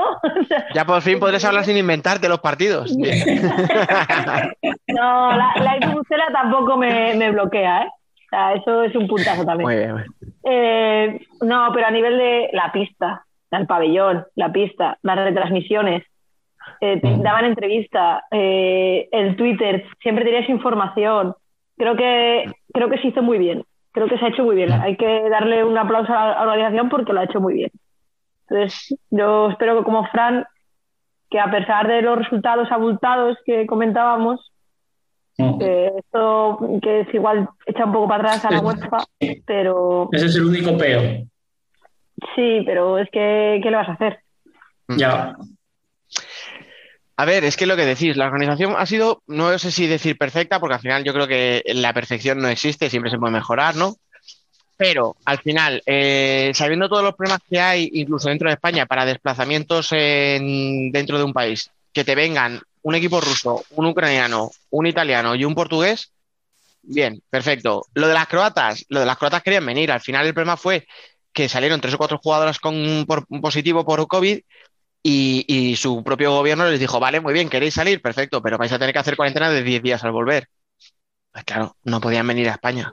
Vale, obviamente ellas tienen liga, no pueden trabajo, otro, o sea, tienen otros trabajos y no pueden estar 10 días o dos semanas encerradas en casa. No se lo podían permitir. Entonces, bueno, fue mala suerte a última hora. Lo bueno es que no se borró ningún equipo. Lo bueno es que las retransmisiones de los partidos se pudieron seguir, no, hubo cortes. eh, mm, la calidad de la imagen era muy buena. ¿Verdad que el sonido en ciertos momentos era un poquito mejorable? Bueno, pues tampoco Sí. pasa nada por A decirlo, oye. Se les iba, el sonido iba con más retraso con la, al menos en la final, yo me di cuenta Sí. que el sonido a veces iba con más retraso de que la imagen. Que la imagen. Mm, Por pero eso bueno, digo, pero bueno. No, ver. no, pero escucha, eh, muy, muy bien. O sea, de verdad, y lo que decís, o sea, la previa, el post, eh, todo lo que han compartido en redes, o sea, eh, yo creo que en, esos, en, en ese sentido, Burela tiene que estar casi, casi, obviamente no más, pero casi más orgulloso de todo eso que de lo que es el título en sí. ¿Por qué? Porque lo difícil para mí era organizar como han organizado el torneo. Luego ganarlo, hombre, ganar un torneo no es fácil, pero si eres Burela y tienes la plantilla que tienes, es mucho más fácil. Sí. O sea, de hecho, el, el único pero del tema deportivo es ese. Porque al final, bueno, juega dos veces Burela contra las, las rusas, contra Normanovska, pues bueno, te pierdes un partido distinto, tal, bueno, vale. Pero bueno, al final ves todos los partidos que querías ver. La final, el problema es que se nos acaba muy pronto, pero claro, ¿qué va a hacer Burela? ¿Se va a dejar meter tres goles o va a jugar a no tirar a puerta? Es que hace lo que tiene que hacer, o sea, ganar y ganar bien. Bueno, pues si esto UEFA le da la gana algún día oficializarlo y tal, pues entendemos que empezará a haber premios económicos, con esos premios podrán hacerse mejores equipos, mejores estructuras, bla, bla, bla, bla, pum, pum, pum, pum. Vale, el cuento de la lechera que, que siempre que pasa algo así, decimos, como cuando hubo el primer europeo y tal, pero bueno, es que la única esperanza es esa, que de verdad esto coja oficialidad algún día y que esa oficialidad nos permita que haya mejores equipos y el espectáculo sea mucho más reñido. Obviamente, si eres Burela y te vas con 16 goles a favor y 0 en contra, te vas encantado de la vida. Pero yo creo que a nivel de espectáculo nos hubiera gustado ver algo más emocionante. Ya, pero es eso, es que la, que la UEFA ahora nos coja el, el formato, le guste el producto y quiera que siga adelante. Yo creo que yo creo que ha tenido bastante bastante éxito. Para ha sido en, en a ver, voy a decir, ha sido en Lugo, que es un sitio que no está céntrico en España, No. ¿vale? No. En la época en la que estamos, pero había en, en- la final había bastante gente del, del Pescara viéndolo, porque yo estaba viéndolo en el chat y la gente lo estaba comentando, o sea que ha tenido, yo creo que el, el trabajo que ha hecho en Twitter ha venido muy bien, porque se han dado a conocer y han, han vendido muy bien el torneo. Entonces yo creo que la gente lo ha seguido, no sé, o sea, O sea, y las- mm, No, termina, perdón. Perdón, dale. No, que viendo todas las felicitaciones de, de equipos fuera de fútbol sala y del ámbito gallego y del ámbito nacional, creo que ha tenido mucha repercusión, por así decirlo. Que hasta salió en las noticias, voy a decirlo, salió en las noticias cortas de Ángel Martín de todas las mañanas. Ma, escucha, tiene más audiencia que muchos eh, informativos de verdad. Parece una bobada, parece una bobada, pero, pero salió. Sí, que sí, sí, sí, que lleva razón. No, escucha, y luego encima a nivel organización, eh, aparte del palo de quedarte sin un equipo a última hora, eh, no nos engañemos. Para, ni, para tema de afición y de viajes, eh, la, la- la organización estaría como loca porque allí apareciera Benfica en la final. Sí. Porque de, de- de Lisboa a Lugo son tres horas en coche. Sí. Desde Pescara, bueno, o sea, de Pescara, vamos, es que tienes que coger avión para venir desde Italia. Y, y lo otro hubiera sido un viaje en coche, un poco tres horas. Es que vas por la mañana tranquilamente, llegas al partido y es que te vuelves con la calma después de comer. O sea, que hubiera podido ir mucha gente de, de allí, pero claro, en, en eso, pues bueno, si queréis, nos metemos en lo deportivo. ¿Qué voy a decir? Lo siento, lo siento, claro. Lo siento porque yo después del primer partido dije, esto se lo lleva Benfica de calle. O sea, tenemos un Burela Benfica sí o sí. Nada, después de tropecientos mil partidos de casi cuatro años sin perder, ¿no? Dijeron, pues Sí, sí, sí. Llevaba un montón de tiempo sin perder. Pero Pero fue no, muy bien ese partido. eh. A ver, las cosas como son. Pescara jugó muy bien el partido contra Benfica. Y con, y con bajas importantes además, ¿eh? Sí. Y bueno, y en la final, para mí, honores, voy a decirlo, lo, lo tengo que decir, honores a la portera del Pescara que jugó lesionada. O sea, las cosas como son. Se Eso jugó te iba a decir. y se hizo un partidazo. Mm, O sea, Escucha, es que puede estar entre las cinco mejores porteras del mundo, ¿eh? O sea, que no Sí, hablamos, sí, sí. quiero decir, que, que sí, obviamente, pero que, que sabemos que es una porteraza. La putada es que llegará meh, renqueante a. Pero bueno, escúchame. Si no- o sea, chapo por ella, pero que si hubiera estado al 100%, creo que Burela. También. sí, sí, pero que, que me refiero que jugó, y por ejemplo, Ampi también venía, no había jugado la semifinal y jugó la final. Entonces, que quieras que no, que el esfuerzo que hizo Pescara para jugar la final y la final hay que, hay que eh, resaltarlo. Yo creo que lo intentaron, pero bueno, se tenían delante a, a un Burela. Y luego, escucha, que yo tengo la sensación. El sorteo de grupos se hizo según coeficientes, pero me da la sensación de que eh, las, o sea, las ucranianas del Tesla a lo mejor no, pero que Benfica y Pescara se hubieran cargado al Normanovska, vamos seguro, ¿eh? Por, lo, por el nivel que vi a, la- a los tres equipos, yo creo. Entonces, claro, es que encima tuvieron la mala suerte de enfrentarse a lo mejor los tres equipos que eran un poco más fuertes. Sí. Y justo Burela tiene a la más floja de, la- de- de las cuatro participantes, ¿sabes? Que no me lo esperaba, ¿eh? Sinceramente. Yo pensaba que las rusas iban a tener un equipo mucho más potente. Recuerdo que ahí estaba gente como Fernanda, por ejemplo, que salió del Pilla este Sí, año. yo, yo pensé que iban a tener más físico, porque ju- juegan dos partidos seguidos. Entonces yo re- relacioné que digo, bueno, pues estar acostumbrados a jugar dos partidos seguidos, van a aguantar el físico. Pues, Nah. Ya, pero es que contra un equipo como Burela, que tiene tres rotaciones completas del nivel que tienen, eh, Es muy eso que difícil. tú sobra dos media. partidos seguidos, no juegas tres, o dos partidos seguidos contra un, un rival de ese nivel. ya, ya. Ay. No, que No, final, cuestión- si llevas un partido a lo físico, al contacto y tal, vale, pero es que Burela, tal y como te juega, tampoco te permite mucho choque ni. No, no, no te deja. Cuando vas a chocar ya ha pasado el balón. No te deja. Lo- la única solución que tenían era que jugar el primer partido jugar con su equipo y el segundo que le dejaran a dos de Burela. No, escúchame, hemos dicho que no va mucho al físico, pero es que incluso yendo a lo físico, mm, pones a Emily de Sí, espaldas y tírala tú. Claro. Pero es que pones a Dani, Claro. que mide 30 centímetros menos que Emily, y eso no es un mueves. puto roble. O sea, eso se la ancla al suelo y tú no la mueves. Entonces, claro, o sea, es que hasta en eso. Claro, luego tienes culebrillas ahí tipo Peque, Ale o Irene, que, que no, la, que, que no las coges. O sea, que, que aunque quieras. Esta es la típica que te dice el entrenador, pero si se va la jugadora a, a agarrarla y hacer falta, y vas a decir, si es que no llegan a agarrarla. Es que cuando quiero agarrarla ya se me ha ido tres metros. claro, si yo quiero agarrarla, se- pero.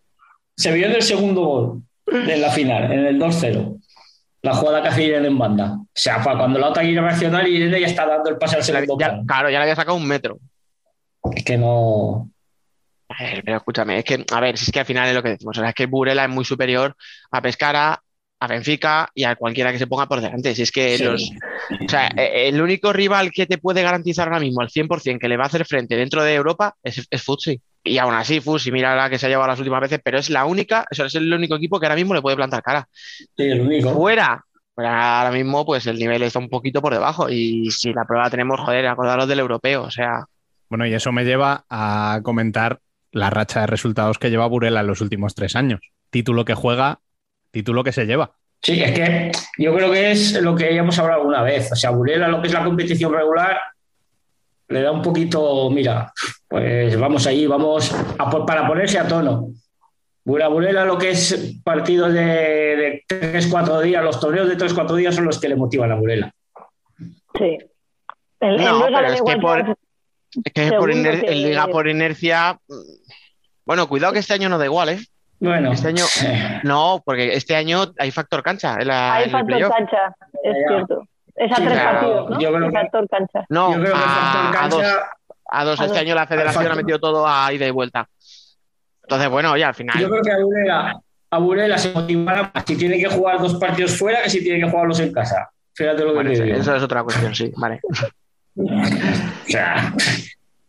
Nah, pero es que al final eh, la historia es lo que decimos siempre, que es que es un equipo que tiene muchísimas alternativas de juego. O sea, que te juega con pivot. Ayer me llamó la atención en la final, no sé si os fijasteis, que había momentos que jugaba con Cami y con Silene a la vez en pista, sí, que son sí, que sí. pa- en principio no son muy compatibles porque son dos cierres bastante de fijación. O sea, eh, Silene se mueve un poco más, pero ya tampoco es una chiquilla, quiero decir, para ponerle en el ala a correr como un y para abajo, o sea, por físico.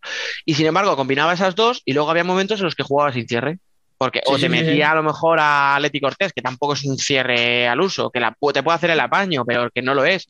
Y te combinaba Leti con Irene, con Peque y con Emily. Que Emily lo mismo, Sí, sí, sí. subía, bajaba, de repente estaba en el pivo, de repente bajaba ella a sacar el balón. O sea, es que es un equipo que te tiene tantas alternativas y te ofrece tantas mm, versiones distintas que es que para un equipo, coño, es muy difícil saber cómo, cómo presionar, cómo atacarles. Es que al final, Sí.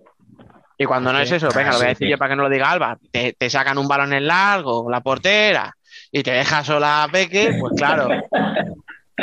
O te mete un gol desde campo. además, no, no, pero además lo saca como que no quiere la cosa y se lo deja en el pie. Pero es que en la siguiente jugada te saca una mano abajo que Mm. no sabe todavía, la, la de pescar sigue buscando cómo puso la mano. O sea, mm, lo tenía ¿Ves? que decir. Otra típica de entrenador de a esa portera que es muy grande, tírala abajo. Pues mira. Pero cuando la portera sí o sí, da igual tirarla abajo que arriba, que, que da igual, porque lo va a parar. va, va bien a todo. Nada más, o sea, yo, yo no sé si os dicho, pero para mí salió motivadísimo. Yo sí. Pero motivadísimo. Sí, sí, Y sí. yo creo que las dos primeras paradas que hace, eh, bueno, saca dos manos alucinantes y, y ya está arriba. Y yo, yo cuando la veo que está celebrando, digo, bueno, ah, ya no la mete en gol. Digo, ya, ya, ya ha llegado No, a este punto. cuando empieza así, cuando empieza así, complicado. Claro, pero es que, escucha, es que al final dicen, bueno, le llegan a meter un par de goles, bueno, a lo mejor incluso Burela no mete un- el gol que mete la propia Yossi de portería a portería, 5-2, bueno, dices, puede haberte estado competido, pero claro, es que un 6-0 es que es muy rotundo, tío. Sí, es que te- es que te habla de la diferencia de nivel que hay. O sea, Pero la segunda Es que- parte, Pescara tuvo muchas ocasiones para, mm, para marcar gol, ¿eh? Lo que pasa es que apareció Sí. yo. claro, pero es que la segunda parte se va 4-0, puede ser ya, perdiendo. O Sí, 3-0. sí. No, cuatro. Es que estaban cuatro ya. Cuatro, porque salió de cinco al final de la primera parte y. Mm. y Es verdad que perdió dos balones, casi le meten y ya dejó de. Yo creo que ahí era más para que atendieran, fíjate, a. La, expulsión de la capitana, ¿no fue antes de la primera parte? Uy, no, Ay, no, no me me estoy dando acuerdo. el partido. Nada, nada, nada. Olvídalo. Me he liado de partido. Ese, ese fue contra las rusas. Ahora, ya Este, está. ¿verdad? Ya, ya, he hecho, el- ya he hecho el aporte malo. Ya está. Esto lo cortas, ¿eh, Rubén? Sí, sí, sí, ya. Seguro, seguro, sí. Sí, sí. Igual que la semana mismo. a meter la tijera, sí. Sí, sí. Bueno, y es que encima, cuando no aparece Josie o Sandra, que también estuvo magnífica, eh, te llega Emily Marcondes y te clava un gol de falta directa, como si no costase. O sea, Lo hace que parece fácil. Además, ¿para qué quieres jugada ensayada? La jugada ensayada. Pues ya vimos en Melilla el año pasado que le daba igual que salieran de 5. Por eso. ¿Para qué quiere jugada ensayada? Y te los mete con la izquierda, te los mete con la derecha. Lo mismo le da. Yo sigo creyendo que es zurda, pero cada día tengo, tengo dudas. O sea, yo creo que un día se levanta zurda y al otro se levanta diestra. O sea, Nah, es una barbaridad. Es, Deja es un abuso, chico. nah, es, es Sí, una ha bestia. metido tío. uno. Ha metido uno igual parecido en la en el Contamarí. Nah, También al borde del área, falta y para adentro. Venga. Además que cada vez que la falta tú ves que llegan las compañeras. A, a la falta y se van todas. Sale ya del banquillo, coge planta el balón y ya está. Es que ayer fue tal cual. Salió del banquillo, puso el balón, miró y dijo, por ahí. Y, po- y por ahí. Y por ahí fue. ahí. Y, y da igual que No, esté la portera, porque si llega a estar la portera, la portera va para adentro con el balón. O sea, yo creo, con la fuerza que le pega, o sea, es que es, es indestructible. Es que hoy, hoy la imagen era, la, la falta ha sido al borde del área también. Eran las cuatro de Ma- Marina la barrera y Silvia. Y la cara de las cinco era. A ver, a que no me vea a mí, que no me vea a mí. La otra, que no me va- vea a esto mí. va a doler, ¿verdad? Esto va a doler. Ya, dices que va. O sea, yo soy de los que me tengo que poner ahí y me desmayo antes de que le pegue. Y haces, venga, me he caído. Hostia, al tobillo. Que me Hazte el muerto, hazte el muerto. Corre. La típica de yo me pongo detrás de la barrera y me tumbo, ¿eh? pero si aquí no se meten por debajo, ya, bueno, pero Por si acaso. Es una bestialidad. que sí, que sí. Habéis dicho hace un momento aquí fuera de micro, correr de cobardes. no. Hay. Pues esto es lo mismo, o sea, llámame cobarde, pero yo no me pongo en esa barrera. Exacto, yo tampoco. Que va. Bueno, pasada la euforia de la Champions, eh, tampoco podemos descuidar la competición doméstica. Eh, semana que podemos calificar de tranquila, o sea, ocho partidos, siete victorias de las siete primeras y un empate entre dos equipos que están igualados a todo. Eh, visto así, ¿qué destacaríais de este fin de semana? Nada. ¿Te imaginas? Venga, siguiente no- tema. Yo que la UA, que la UA que hace poco estaba en cuarto por la cola, está sexto. Sí, sí, sí, hay equipos. En realidad, está viendo. Ahora decíamos, si os acordáis, las dos, tres primeras jornadas, joder, que es muy pronto para analizar. Bueno, pues llevamos 10, que ya son unas cuantas, y hay equipos muy raros, tío, que yo no sé si son carne o pescado. La Sí. UA empezó muy mal, pero ahora ha despegado. mm, está arriba. El Rayo Majadahonda sacó todos sus puntos entre la jornada 2 y la 5 y lleva otras desde 5 entonces- derrotas seguidas. Después de eso, Sí. Móstoles, ojito con Móstoles. Se ha recuperado del bache. Sí. Seis victorias consecutivas, dos goleadas. Hoy, o sea, a mí ya que, que golee, pues bueno, tiene mucho potencial arriba y tal. Iba a decir, no me sorprende, hombre, me sorprende dependiendo del rival. Pero que incluso ya sufriendo también te gana un partido. O sea, yo ahí pensaba que siempre hablábamos del físico Móstoles, que en un partido igualado a tal lo podía pasar mal, pues mira, 1-0 a Roldán, o sea, Y que se partido muy mantiene, entretenido, además. Estuvo el partido muy, muy bien. Pero claro, si tienes a Benet enchufada ya, yo que dije que había empezado mal. Madre mía. madre mía, ¿eh? Mm, Sí, sí, solo, solo hace falta hablar aquí, Fran. Sí. Nada. Sí. Es que, es que, es que hablamos se muy pega. fan, ¿eh? Sí, sí, sí, sí. Bueno, a ver, también, también acertamos a veces. Sí, la semana Alguna, pasada, alguna. la semana pasada dijimos que ojo con María Sanz, como estaba empezando la temporada, eh, hat-trick y pichichi en solitario, o sea, Claro, pues se Sí, picó, eso, pues dijimos que las gemelas iban a meter dos cada una. sí, bueno, a ver, mira, pero no se puede tener todo. Eh, ¿No os habéis fijado en el, creo que es el Escucha. top 5 de jugadoras? Sí, Que es una locura. futsi. No, pero escucha, que si, si los tiras al top 7 sale otra más. Sí, Ah, sí, sí, vale. es que Sí, bajando- sí, o sea, son 3 de 5 y 4 de 7. Es que es que escucha, lleva eh, aquí la- mi 59 amigo. Raúl, Raúl Sánchez de Jaén, que si nos está escuchando eres un cabrón, eh, te lo digo así. eh, me- es que me lo recordó porque dije 4 de 6 y me dijo, uy, el matemático, que son 4 de 7, aprende a sumar. Entonces, tenía que aclararlo que son eso 4 que- de 7. Y eso que Ari ha empezado un poquito al trancar. Sí, bueno, también dijimos eso y le metió dos a Orense a la semana siguiente. No, no, por eso te digo, pero que normalmente a estas alturas, otras temporadas, Ari ya está destacada. Mm. Y este año parece que se lo está tomando un poco más. pero, Pero- pero se lo está tomando un poco más como si lleva 59 goles. O sea, que es que Ya. Burela lleva 37. y Escucha, ellos es que salen a 59. 6. Salen a 6 de media por partido. Y se lo Sí, están sí, o tomando sea, al tran tran. sí, sí. Madre mía. No, se lo está tomando al Tran Tran Ari. Ari, Ari, se lo está tomando al trancar. Ari. Ah, yo creo que le da vergüenza. que este año metan goles sus compañeras. El Fusi no. Se lo está tomando como si fuera una liga regular y no hubiera playoffs. O sea, Terrible. está en opinión. Mm. Sí. Pues escucha, a mí, a mí me parece una, una, una- una forma de verlo muy interesante si sabes gestionarlo, y me explico. O sea, que no llegues fundido a junio a los playoffs.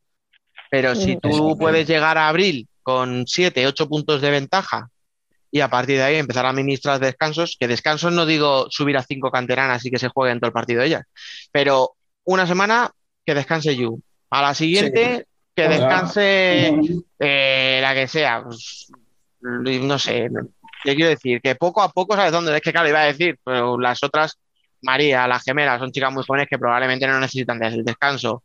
Vane y Leti, veremos cómo llegan, si llegan. Pero lo que te digo, o sea, una semana le dejas que descanse Yu, a la siguiente le das descanso a Ame, a la siguiente se lo das a Ari. Al final es que vas a llegar como, como toros, o sea, a los partidos decisivos. La historia es esa, lo que os digo. Que si llegas con siete puntos de ventaja a falta de tres jornadas o a cuatro jornadas, aproveches para, pues eso, para recuperar piernas. A lo mejor no lo necesitan, ojo, ¿eh? A lo mejor llegan perfectas y no necesitan descanso. Pero que por lo que hemos visto otros años, lo inteligente Lo sería eso. Y es que Sí. al ritmo que van, van a ser líderes un mes antes de acabar la competición, con lo cual vas a tener garantizado el factor cancha en semis No, y en la final. Es que además no veo a Burela queriendo quedar primero. Va, pues que hay que quedar primero y vamos. No, no, no Nah. veo a Burela yo en ese plan. Ah, mira, Burela de momento ya tiene tres partidos más de, de la, de la, de la Supercopa, o sea, de la Copa esta de Europa. Que Fusi también tendrá que jugarla, pero de momento ya lleva tres partidos más. Burela jugará la Supercopa en algún momento, Sí. que van a ser otros dos partidos. Que a lo mejor Fusi también lo juega, no lo sé. Porque como la federación nos manda la información a cuentagotas, creemos que va a ser una Supercopa, formato Final Four, eh, etcétera. Pero no Sí. tenemos información, por, yo no la tengo. Pero bueno, que te quiero decir que hay, al final que si tres partidos de Champions, que si dos partidos de la Supercopa, que si eh, la Copa Asunta, que si el no sé qué, veremos la Copa de la, de la Reina hasta dónde llegan y en qué formato se juega. ¿Hasta dónde? ¿Hasta dónde Escucha, llegan? ya escucha, es que si se enfrentan entre ellas, ya por huevos una de las dos tiene que caer.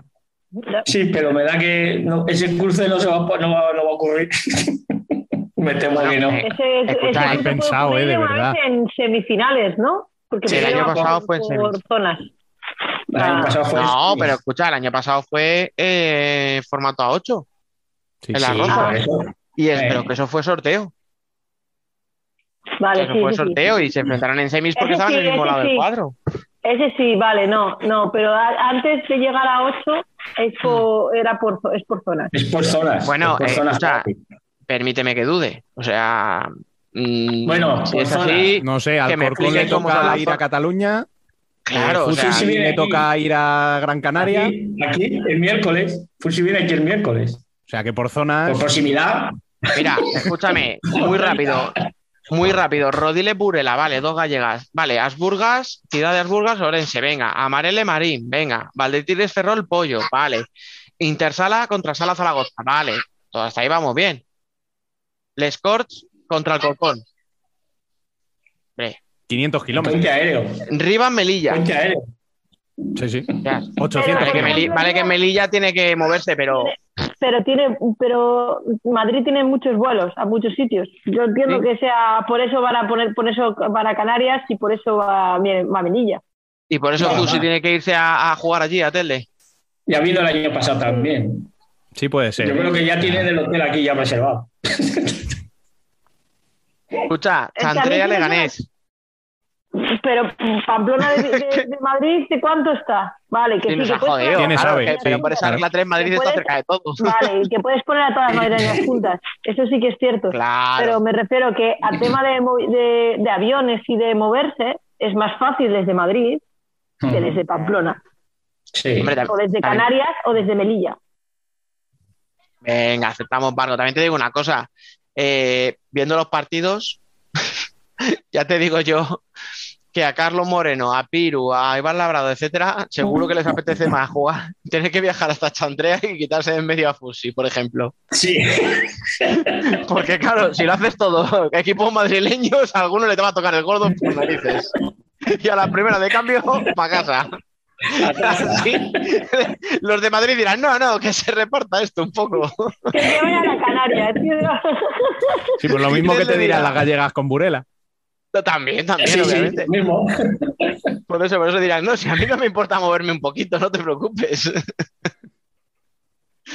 No, a ver, que sí, que entiendo lo que decís, que supongo que es un poco de tema geográfico, lo que pasa que al final, bueno, pues bueno, no sé, o sea, hay dos equipos de Zaragoza y les pones sí o sí entre ellos, eh, hay, en Alicante hay tres, bueno, en Alicante, en Alicante provincia hay tres equipos y el que sobra les ha puesto con PM Castellón, venga, sí, me lo creo, pero bueno, es muy subjetivo, eh, o sea, el tema del este geográfico. Y en la No, liga no. poco más ha habido, ¿eh? No ha habido mucho más que rascar en la liga.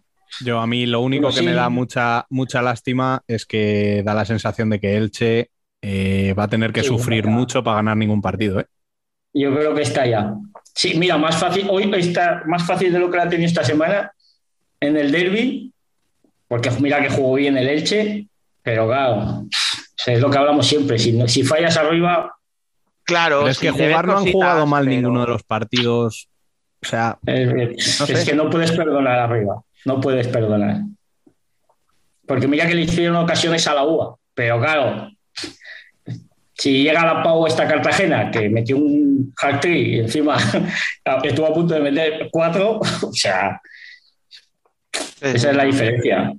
Y no, veo, no le veo ganando ningún partido este año. ¿eh? Me da a mí que lo va a pasar mal claro. para ganar un partido. Eh, El problema es que puedes ganar uno, pero es que son 10 puntos ya lo que te saca el, el cuarto Eh, por no, abajo. no, sí, es que está ya muy. Es majada onda el, el cuarto, por Sí. abajo. Y, no, Entonces, claro, y sí, lo ¿Tú ves, veo tú ves capacitado a, a, a Alche para remontarle 10 puntos a un equipo como Que va. Majadahonda? ¿O al No. siguiente que sería Leganés con 12? ¿O Melilla con 12? ¿Orense con Que 12? va. No, Ese es el problema. O sea, que al final suben 3, bajan 3. Marín ya se te ha escapado, porque Marín ahora mismo ya ya no parece. Ojo, puede pasar una crisis y tirar para abajo, pero claro, Marín te Sí. lleva ya 5 de ventaja sobre el descenso. Que eso es- para, para el descenso es mundo. Entonces, claro, Es mundo, se ha metido la. mucho. Claro, nada, se, se te mete la peña en el lío, pero yo creo que ahí está el corte. O sea, veremos qué pasa, veremos si hay alguna sorpresa, pero bueno, estaba la U abajo y ha arrancado, Roldán estaba abajo y ha despegado también, o sea, lo que hablábamos de las rachas. Sí, sí, es que es eso, ganas dos partidos y te vas, te, te vas de allí, que es lo que ha hecho la UA. La UA ha ganado tres partidos seguidos y pum. Claro, pero hay que ganar tres partidos seguidos. Exacto. pero si la cosa Y es que Elche- si los van ganando todos, eh, Mm. pero los tres de abajo no, pues la Exacto. diferencia cada vez es más grande. Ese, ese es el percal, que, que la Peña va sumando algún punto de vez en cuando por ahí, pero claro, Torcal y Juventud les cuesta mucho ganar un partido.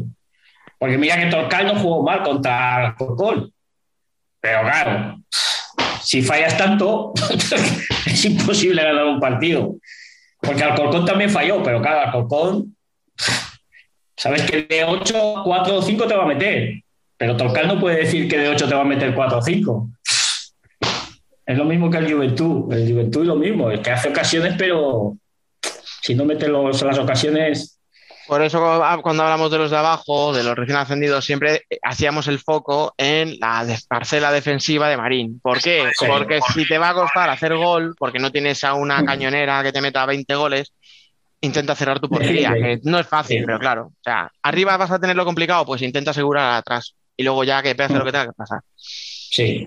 Si mira el partido de hoy, Se dice muy fácil, pero que Burela ha, ha terminado ganando sobrado, pero no le ha hecho tantas ocasiones.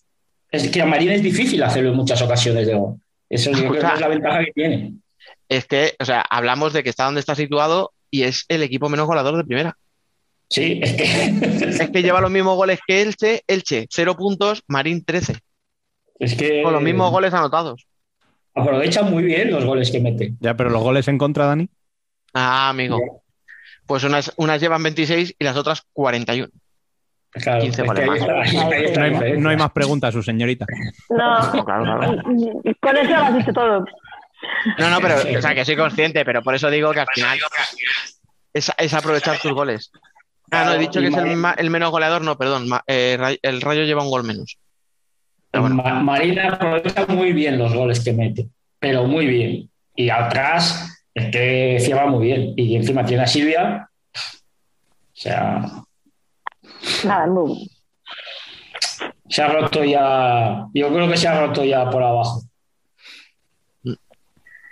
Yo lo que decía, como no haya una sorpresa, alguno se descuelgue de los que están ahora por encima del descenso, pero lo veo difícil. No, es que a ver, no veo a Majadahonda. Es que eh, luego tienes que mirar los enfrentamientos entre los cuatro de abajo. Y de esos cuatro de abajo, para mí la mejor plantilla la tiene Majadahonda. O sea, Majadahonda les puede ganar a los otros tres sobrados. Ese es el No, problema. pero es lo que por te digo. o ejemplo, Pe- Peñas Plugels está bastante. mm, vale, este fin de semana no cuenta.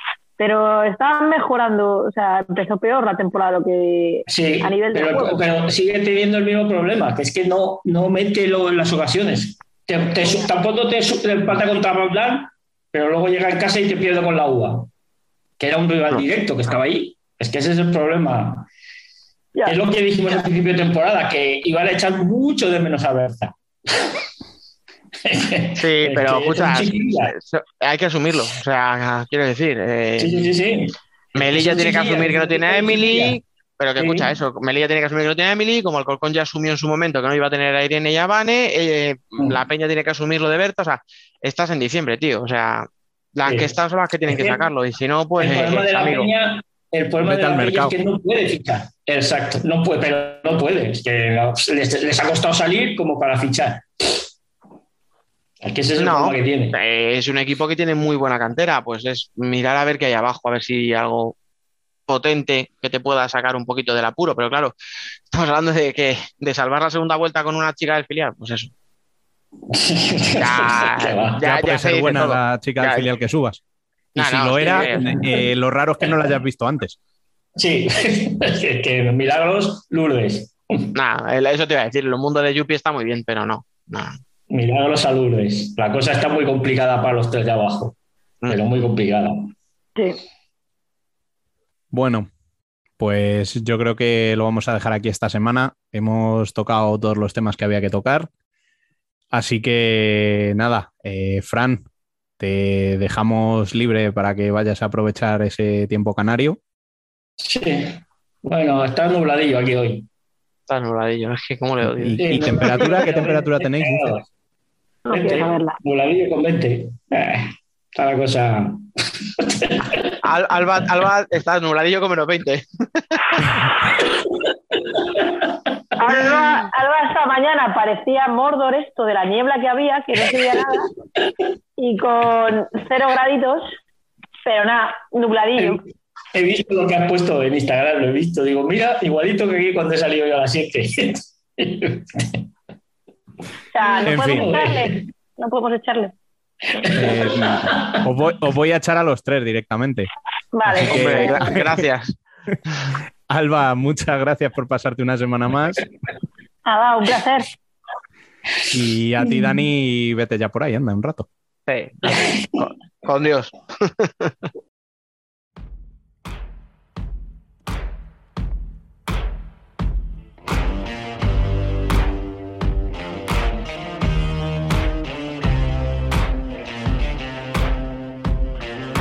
La columna.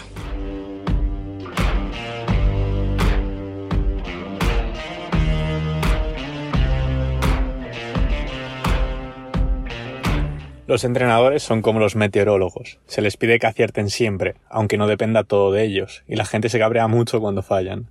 Los técnicos tienen también algo de esos pintores o escritores frustrados que no han tenido éxito en vida y que una vez muertos pasaron a vender miles de obras. Al final el tiempo tiene la misma función que un buen decorador. Lo pone todo en su sitio.